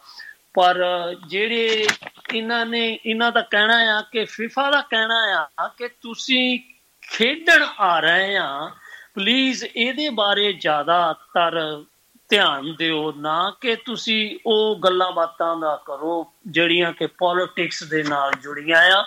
ਉਹ ਤੁਸੀਂ ਆਪਾਂ ਨੂੰ ਸ਼ੋਭਾ ਨਹੀਂ ਦਿੰਦੀਆਂ। ਸੋ ਇਸ ਟੂਰਨਾਮੈਂਟ ਨੂੰ ਤੁਸੀਂ ਵੱਧ ਤੋਂ ਵੱਧ ਆ ਕੇ ਤੇ ਇਹਨੂੰ ਹੋਰ ਰੌਣਕਾਂ ਦਿਓ ਤਾਂ ਕਿ ਇਹ ਕਾਮਯਾਬ ਟੂਰਨਾਮੈਂਟ ਹੋਵੇ।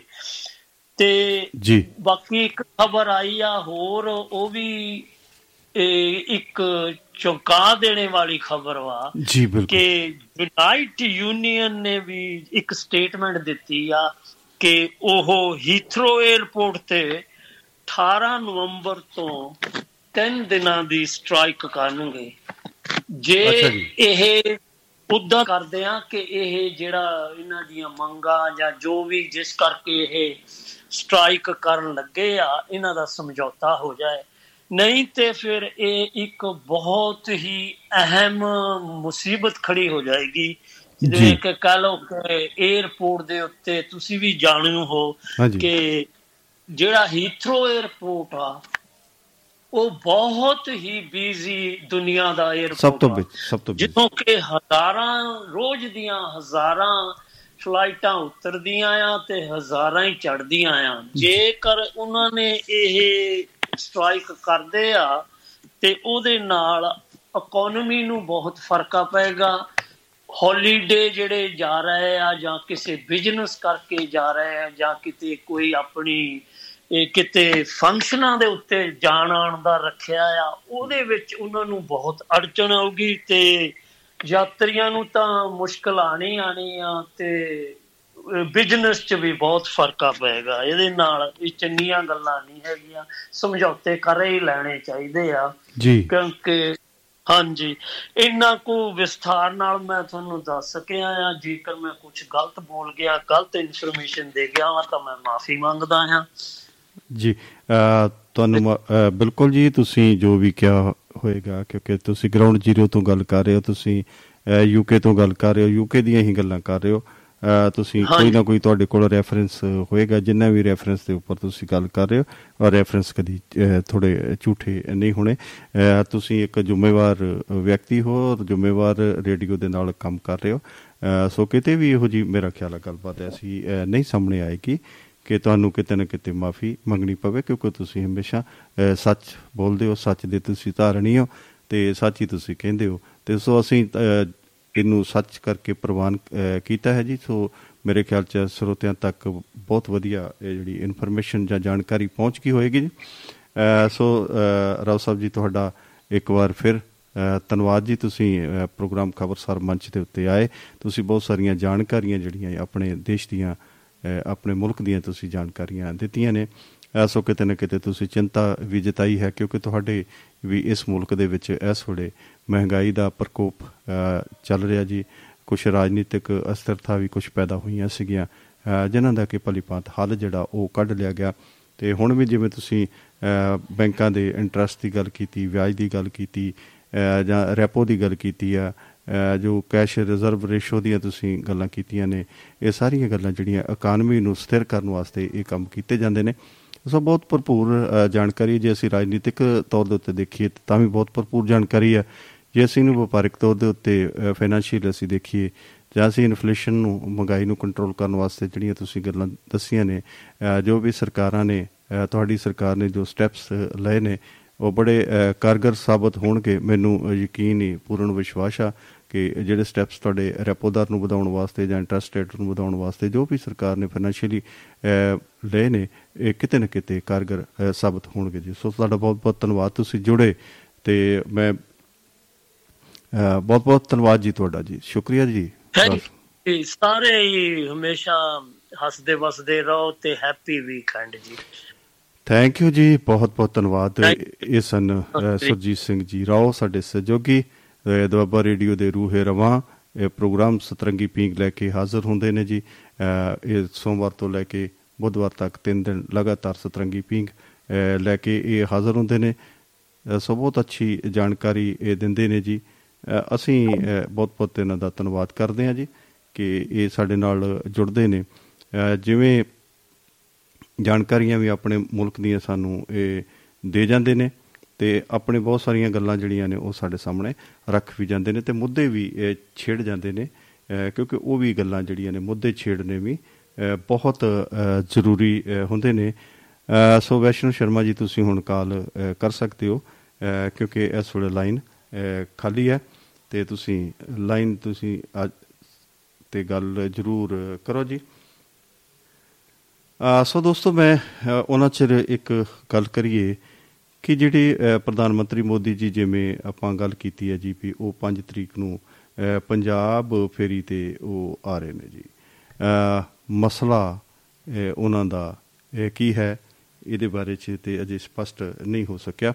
ਪਰ ਇੱਕ ਗੱਲ ਅ, ਸਾਹਮਣੇ ਆਈ ਹੈ ਜਿਹੜਾ ਪਹਿਲਾ ਮਸਲਾ ਹੈ ਉਹ ਇਹ ਹੈ ਕਿ ਉਹ ਇੱਥੇ ਅ, ਡੇਰਾ ਬਿਆਸ ਦੇ ਮੁਖੀ ਅ, ਨੂੰ ਮਿਲਣ ਵਾਸਤੇ ਉਹ ਆ ਰਹੇ ਨੇ ਕਿ ਜਿਹੜੇ ਡੇਰਾ ਬਿਆਸ ਦੇ ਮੁਖੀ ਨੇ ਜੀ ਉਹਨਾਂ ਨੂੰ ਮੁਲਾਕਾਤ ਉਹਨਾਂ ਦੇ ਨਾਲ ਕਰਨਗੇ। ਕੀ ਕੀ ਮੁੱਦੇ ਅਹ, ਹੁੰਦੇ ਨੇ ਇਹਦੇ ਬਾਰੇ ਵਿੱਚ ਅਜੇ ਤਫਸ ਕੋਈ ਵੀ ਅਹ, ਤਫਸੀਲ ਨਾਲ ਨਹੀਂ ਆਇਆ ਤੇ ਉਹਨਾਂ ਨੇ ਇਹੋ ਹੀ ਕਿਹਾ ਕਿ ਕੁਝ ਧਾਰਮਿਕ ਕੁਝ ਰਾਜਨੀਤਿਕ ਅਹ, ਮੁੱਦੇ ਜਿਹੜੇ ਨੇ ਉਹੋ ਹੀ ਵਿਚਾਰੇ ਅਹ, ਜਾਣਗੇ ਜੀ। ਤੇ ਪਰ ਬਾਕੀ ਇਹ ਹੈ ਵੀ ਇਸ ਤਰ੍ਹਾਂ ਅਚਾਨਕ ਇਹਨਾਂ ਦਾ ਆਉਣਾ ਤੇ ਇਵੇਂ ਮਿਲਣਾ ਤੇ ਉਹ ਦੂਸਰੀ ਗੱਲ ਇੱਕ ਹੋਰ ਜਿਹੜੀ ਸਾਹਮਣੇ ਅਹ, ਆਈ ਹੈ ਜੀ ਤੇ ਉਹ ਕੀ ਹੈ? ਕਿ ਜਿਹੜੇ ਇਹ ਅਹ, ਡੇਰਾ ਬਿਆਸ ਦੇ ਮੁਖੀ ਨੇ ਇਹ ਇਹਨਾਂ ਦੀ ਮੁਲਾਕਾਤ ਅਹ, ਹਰਿਆਣਾ ਦੇ ਵਿੱਚ ਜਿਹੜੇ ਕਿ ਹਰਿਆਣਾ ਗੁਰਦੁਆਰਾ ਪ੍ਰਬੰਧਕ ਕਮੇਟੀ ਦੇ ਪ੍ਰਧਾਨ ਸੀਗੇ ਉਹਨਾਂ ਦੇ ਨਾਲ ਮੁਲਾਕਾਤ ਕਰਨੀ ਦਾਦੂਵਾਲ ਸਾ- ਦਾਦੂਵਾਲ ਦੇ ਨਾਲ ਅਹ, ਡੇਰਾ ਮੁਖੀ ਦੀ।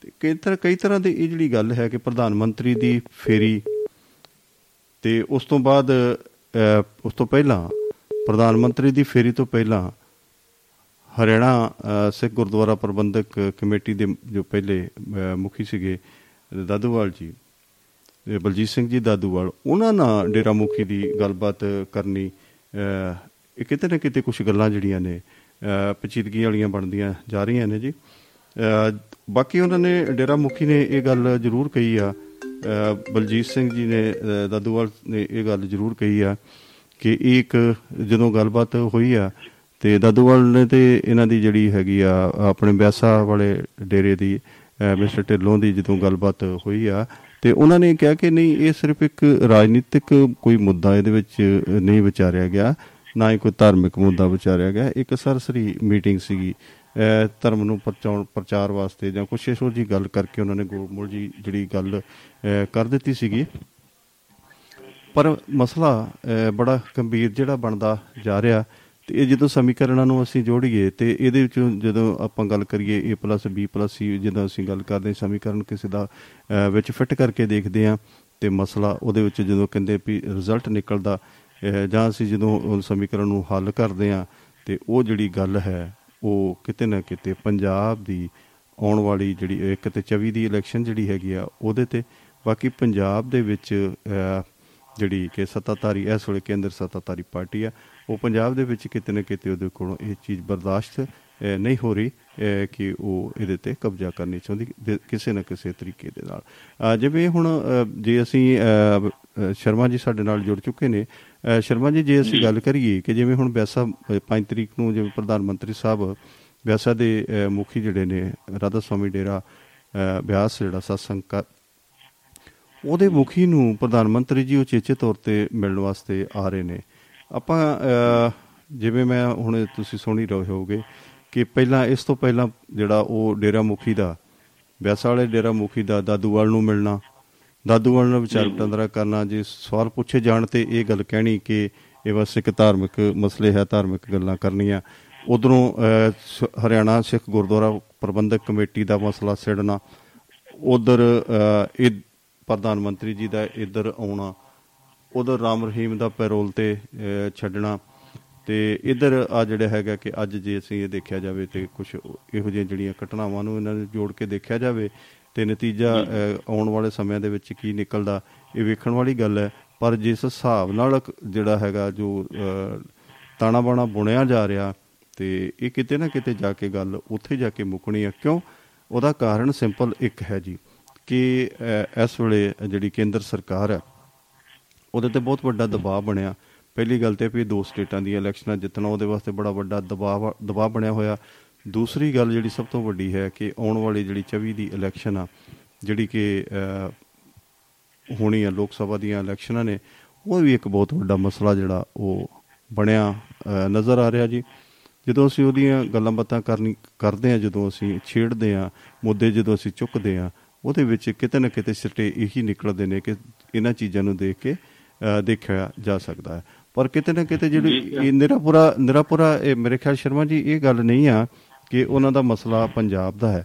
ਪਰ ਜਿਵੇਂ ਹੁਣ ਅ, ਗੱਲਬਾਤ ਇੱਕ ਛਿੜ ਰਹੀ ਹੈ ਜਿਵੇਂ ਕਿ ਉਹ ਇਹ ਰਹਿ- ਹੋ ਰਹੀ ਆ ਕਿ ਜਿਵੇਂ ਅ, ਦੇਖਿਆ ਜਾਵੇ ਕਿ ਜਿਵੇਂ ਕਾਂਗਰਸ ਦਾ ਅਕਸ਼ ਦਿਨੋਂ ਦਿਨ ਡਿੱਗਦਾ ਜਾ ਰਿਹਾ ਤੇ ਇਹਦਾ ਕਿਤੇ ਨਾ ਕਿਤੇ ਅ, ਚਲੋ ਨੁਕਸਾਨ ਜਿਹੜਾ ਉਹ ਅ, ਦੇਸ਼ ਵਾਸਤੇ ਤੇ ਹੈ ਹੀ ਆ ਕਿਉਂਕਿ ਕੁਝ ਕੋਈ ਸਟਰੋਂਗ ਆਪੋਜੀਸ਼ਨ ਨਹੀਂ ਆ ਪਰ ਕਿਤੇ ਨਾ ਕਿਤੇ ਜਦੋਂ ਅਸੀਂ ਵਿਚਾਰ ਕਰਦੇ ਆ ਕਿ ਜਿਹੜੀਆਂ ਸਾਡੀਆਂ ਬਾਕੀ ਪਾਰਟੀਆਂ ਨੇ ਜਿਹੜੀਆਂ ਜਿਹੜੀਆਂ ਕਿ ਸਟੇਟ ਪਾਰਟੀਆਂ ਨੇ ਜਾਂ ਅਸੀਂ ਇਹਨੂੰ ਕਹਿ ਦੇ ਕਿ ਲੋਕਲ ਪਾਰਟੀਆਂ ਨੇ ਉਹਨਾਂ ਦੇ ਜਿਹੜੇ ਨੁਮਾਇੰਦੇ ਨੇ ਜਿਹੜੇ ਅ, ਸਿਰਕੱਢ ਲੀਡਰ ਨੇ ਜਿਵੇਂ ਕੇਜਰੀਵਾਲ ਹੈਗਾ ਤੇ ਇਧਰ ਨਿਤਿਸ਼ ਕੁਮਾਰ ਨੇ ਜੀ ਜਾਂ ਉਹ ਭੈਣ ਆਪਣੇ ਪੱਛਮੀ ਬੰਗਾਲ ਵਾਲੇ ਹਾਂਜੀ ਉਹ ਸਾਰਾ ਕੁਝ ਇਹ ਸਾਰੀਆਂ ਜਿਹੜੀਆਂ ਗੱਲਾਂ ਬਾਤਾਂ ਨੇ ਨਾ, ਇਹ ਇਹਦੇ ਵਾਸਤੇ ਕਿ ਉਹ ਇੱਕ ਵੱਖਰੀ ਧਿਰ ਜਿਹੜੀ ਆ ਉਹ ਸਟਰੋਂਗ ਧਿਰ ਪੈਦਾ ਹੋ ਰਹੀ ਆ ਕਿਉਂਕਿ ਇਹਨਾਂ ਨੇ ਸਾਰਿਆਂ ਨੇ ਵਿਚਾਰ ਇਹ ਕੀਤਾ ਕਿ ਆਪੋ ਆਪਣੇ ਨਾਲ ਦੀ ਜਿਹੜੀ ਸਟੇਜਾਂ ਨੇ ਸਟੇਟਸ ਨੇ ਉਹਨਾਂ ਨੂੰ ਆਪਾਂ ਕਵਰ ਕਰੀਏ। ਜਿਵੇਂ ਕਿ ਦਿੱਲੀ ਦੇ ਨਾਲ ਲੱਗਦੀ ਸਟੇਟ ਪੰਜਾਬ ਕੇਜਰੀਵਾਲ ਨੇ ਇਹਨੂੰ ਕਵਰ ਕਰ ਲਿਆ। ਨਾਲ ਹੁਣ ਇਲੈਕਸ਼ਨਾਂ ਆਈਆਂ ਨੇ ਗੁਜਰਾਤ ਦੀਆਂ ਆਈਆਂ ਨੇ ਤੇ ਹਿਮਾਚਲ ਦੀਆਂ ਆਈਆਂ। ਨੇੜੇ ਲੱਗ ਰਿਹਾ ਜੀ। ਆ ਇਹਨਾਂ ਨੂੰ ਵੀ ਉਹ ਨਾਲ ਲੈਣਗੇ ਜੀ। ਫਿਰ ਉਸ ਤੋਂ ਬਾਅਦ ਹਰਿਆਣੇ ਵਿੱਚ ਵੀ ਜਿਹੜਾ ਕਿ ਕੇਜਰੀਵਾਲ ਦਾ ਆਪਣਾ ਇੱਕ ਪ੍ਰਾਂਤ ਹੈ ਉਹਦੇ ਵਿੱਚ ਵੀ ਇਲੈਕਸ਼ਨ ਬਹੁਤ ਛੇਤੀ ਆਉਣ ਵਾਲੀਆਂ ਨੇ ਉਹਦੇ ਵਿੱਚ ਵੀ ਇਹਨਾਂ ਨੇ ਇਹ ਦੋ ਤਿੰਨ ਜਿਹੜੇ ਸਟੇਟ ਕਵਰ ਕਰ ਲੈਂਦੇ ਨੇ ਤੇ ਥੋੜੀ ਜੀ ਗੱਲ ਰਹਿ ਜਾਣੀ ਹੈ ਫਿਰ ਟਾਈਮ ਹੋ ਗਿਆ।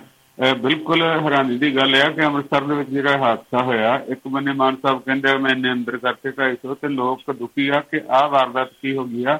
ਔਰ ਕੱਲ ਤੇ ਅੱਜ ਉੱਥੇ ਬਕਾਇਦਾ ਜਿਹੜੀ ਨੈਸ਼ਨਲ ਸਿਕਿਉਰਿਟੀ ਵੱਲੋਂ ਉੱਥੇ ਪ੍ਰੈਕਟਿਸ ਸੀਗੀ 60 ਦੀ ਗੋਲੀਆਂ ਦੀ ਬਰੂਦ ਵਗੈਰਾ ਵਗੈਰਾ ਦੀ ਔਰ ਬੰਦ ਕਰ ਦੇਣੇ ਸੀ ਰਸਤੇ ਆਰਾ ਵਗੈਰਾ ਔਰ ਇਹ ਘਟਨਾ ਵੀ ਅੱਜ ਵਾਪਰ ਗਈ ਆ। ਸੋ ਇੱਥੇ ਕਿਤਨਾ ਕਿਤੇ ਜਿਹੜਾ ਆ ਚੋਰ ਮੋਰੀ ਜਿਹੜੀ ਉਹ ਦੱਸਦੀ ਆ ਵੀ ਕੁਛ ਨਾ ਕੁਛ ਇਹ ਪਹਿਲਾਂ ਹੀ ਮੌਤ ਜਿਹੜੀ ਇਹ ਕੀਤੀ ਗਈ ਆ। ਚਾਹੇ ਅਹ, ਡੇਰਾ ਮੁਖੀ ਨੂੰ ਮਿਲਣਾ ਜਾਂ ਕੁਛ ਵੀ ਆ ਸਾਰਾ ਹੀ ਇਹ ਖਲਾਰਾ ਪਾ ਕੇ ਮੁੜ ਕੇ ਜਿਹੜੀ ਆਪਣੀ ਵਾਢੀ ਸ਼ਾਇਦ ਸਰਕਾਰਾਂ ਕਰਨੀ ਚਾਹੁੰਦੀਆਂ ਨੇ।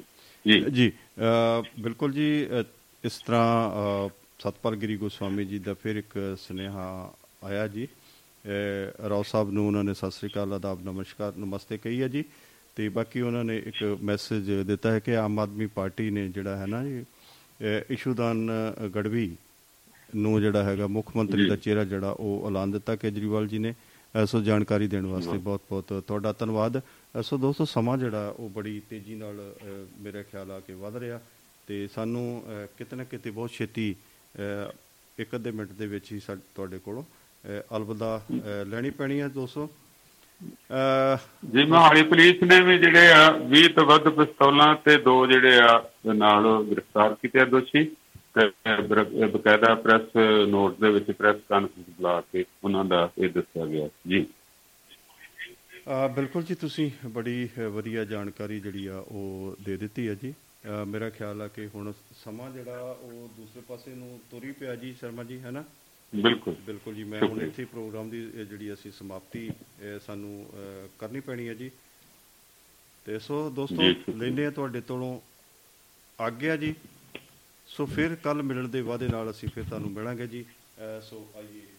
ਇੱਥੇ ਅੱਜ ਸਮਾਪਤੀ ਹੈ ਜੀ। ਸਤਿ ਸ੍ਰੀ ਅਕਾਲ ਆਦਾਬ ਨਮਸਕਾਰ। ਦੁਆਬਾ ਰੇਡੀਓ।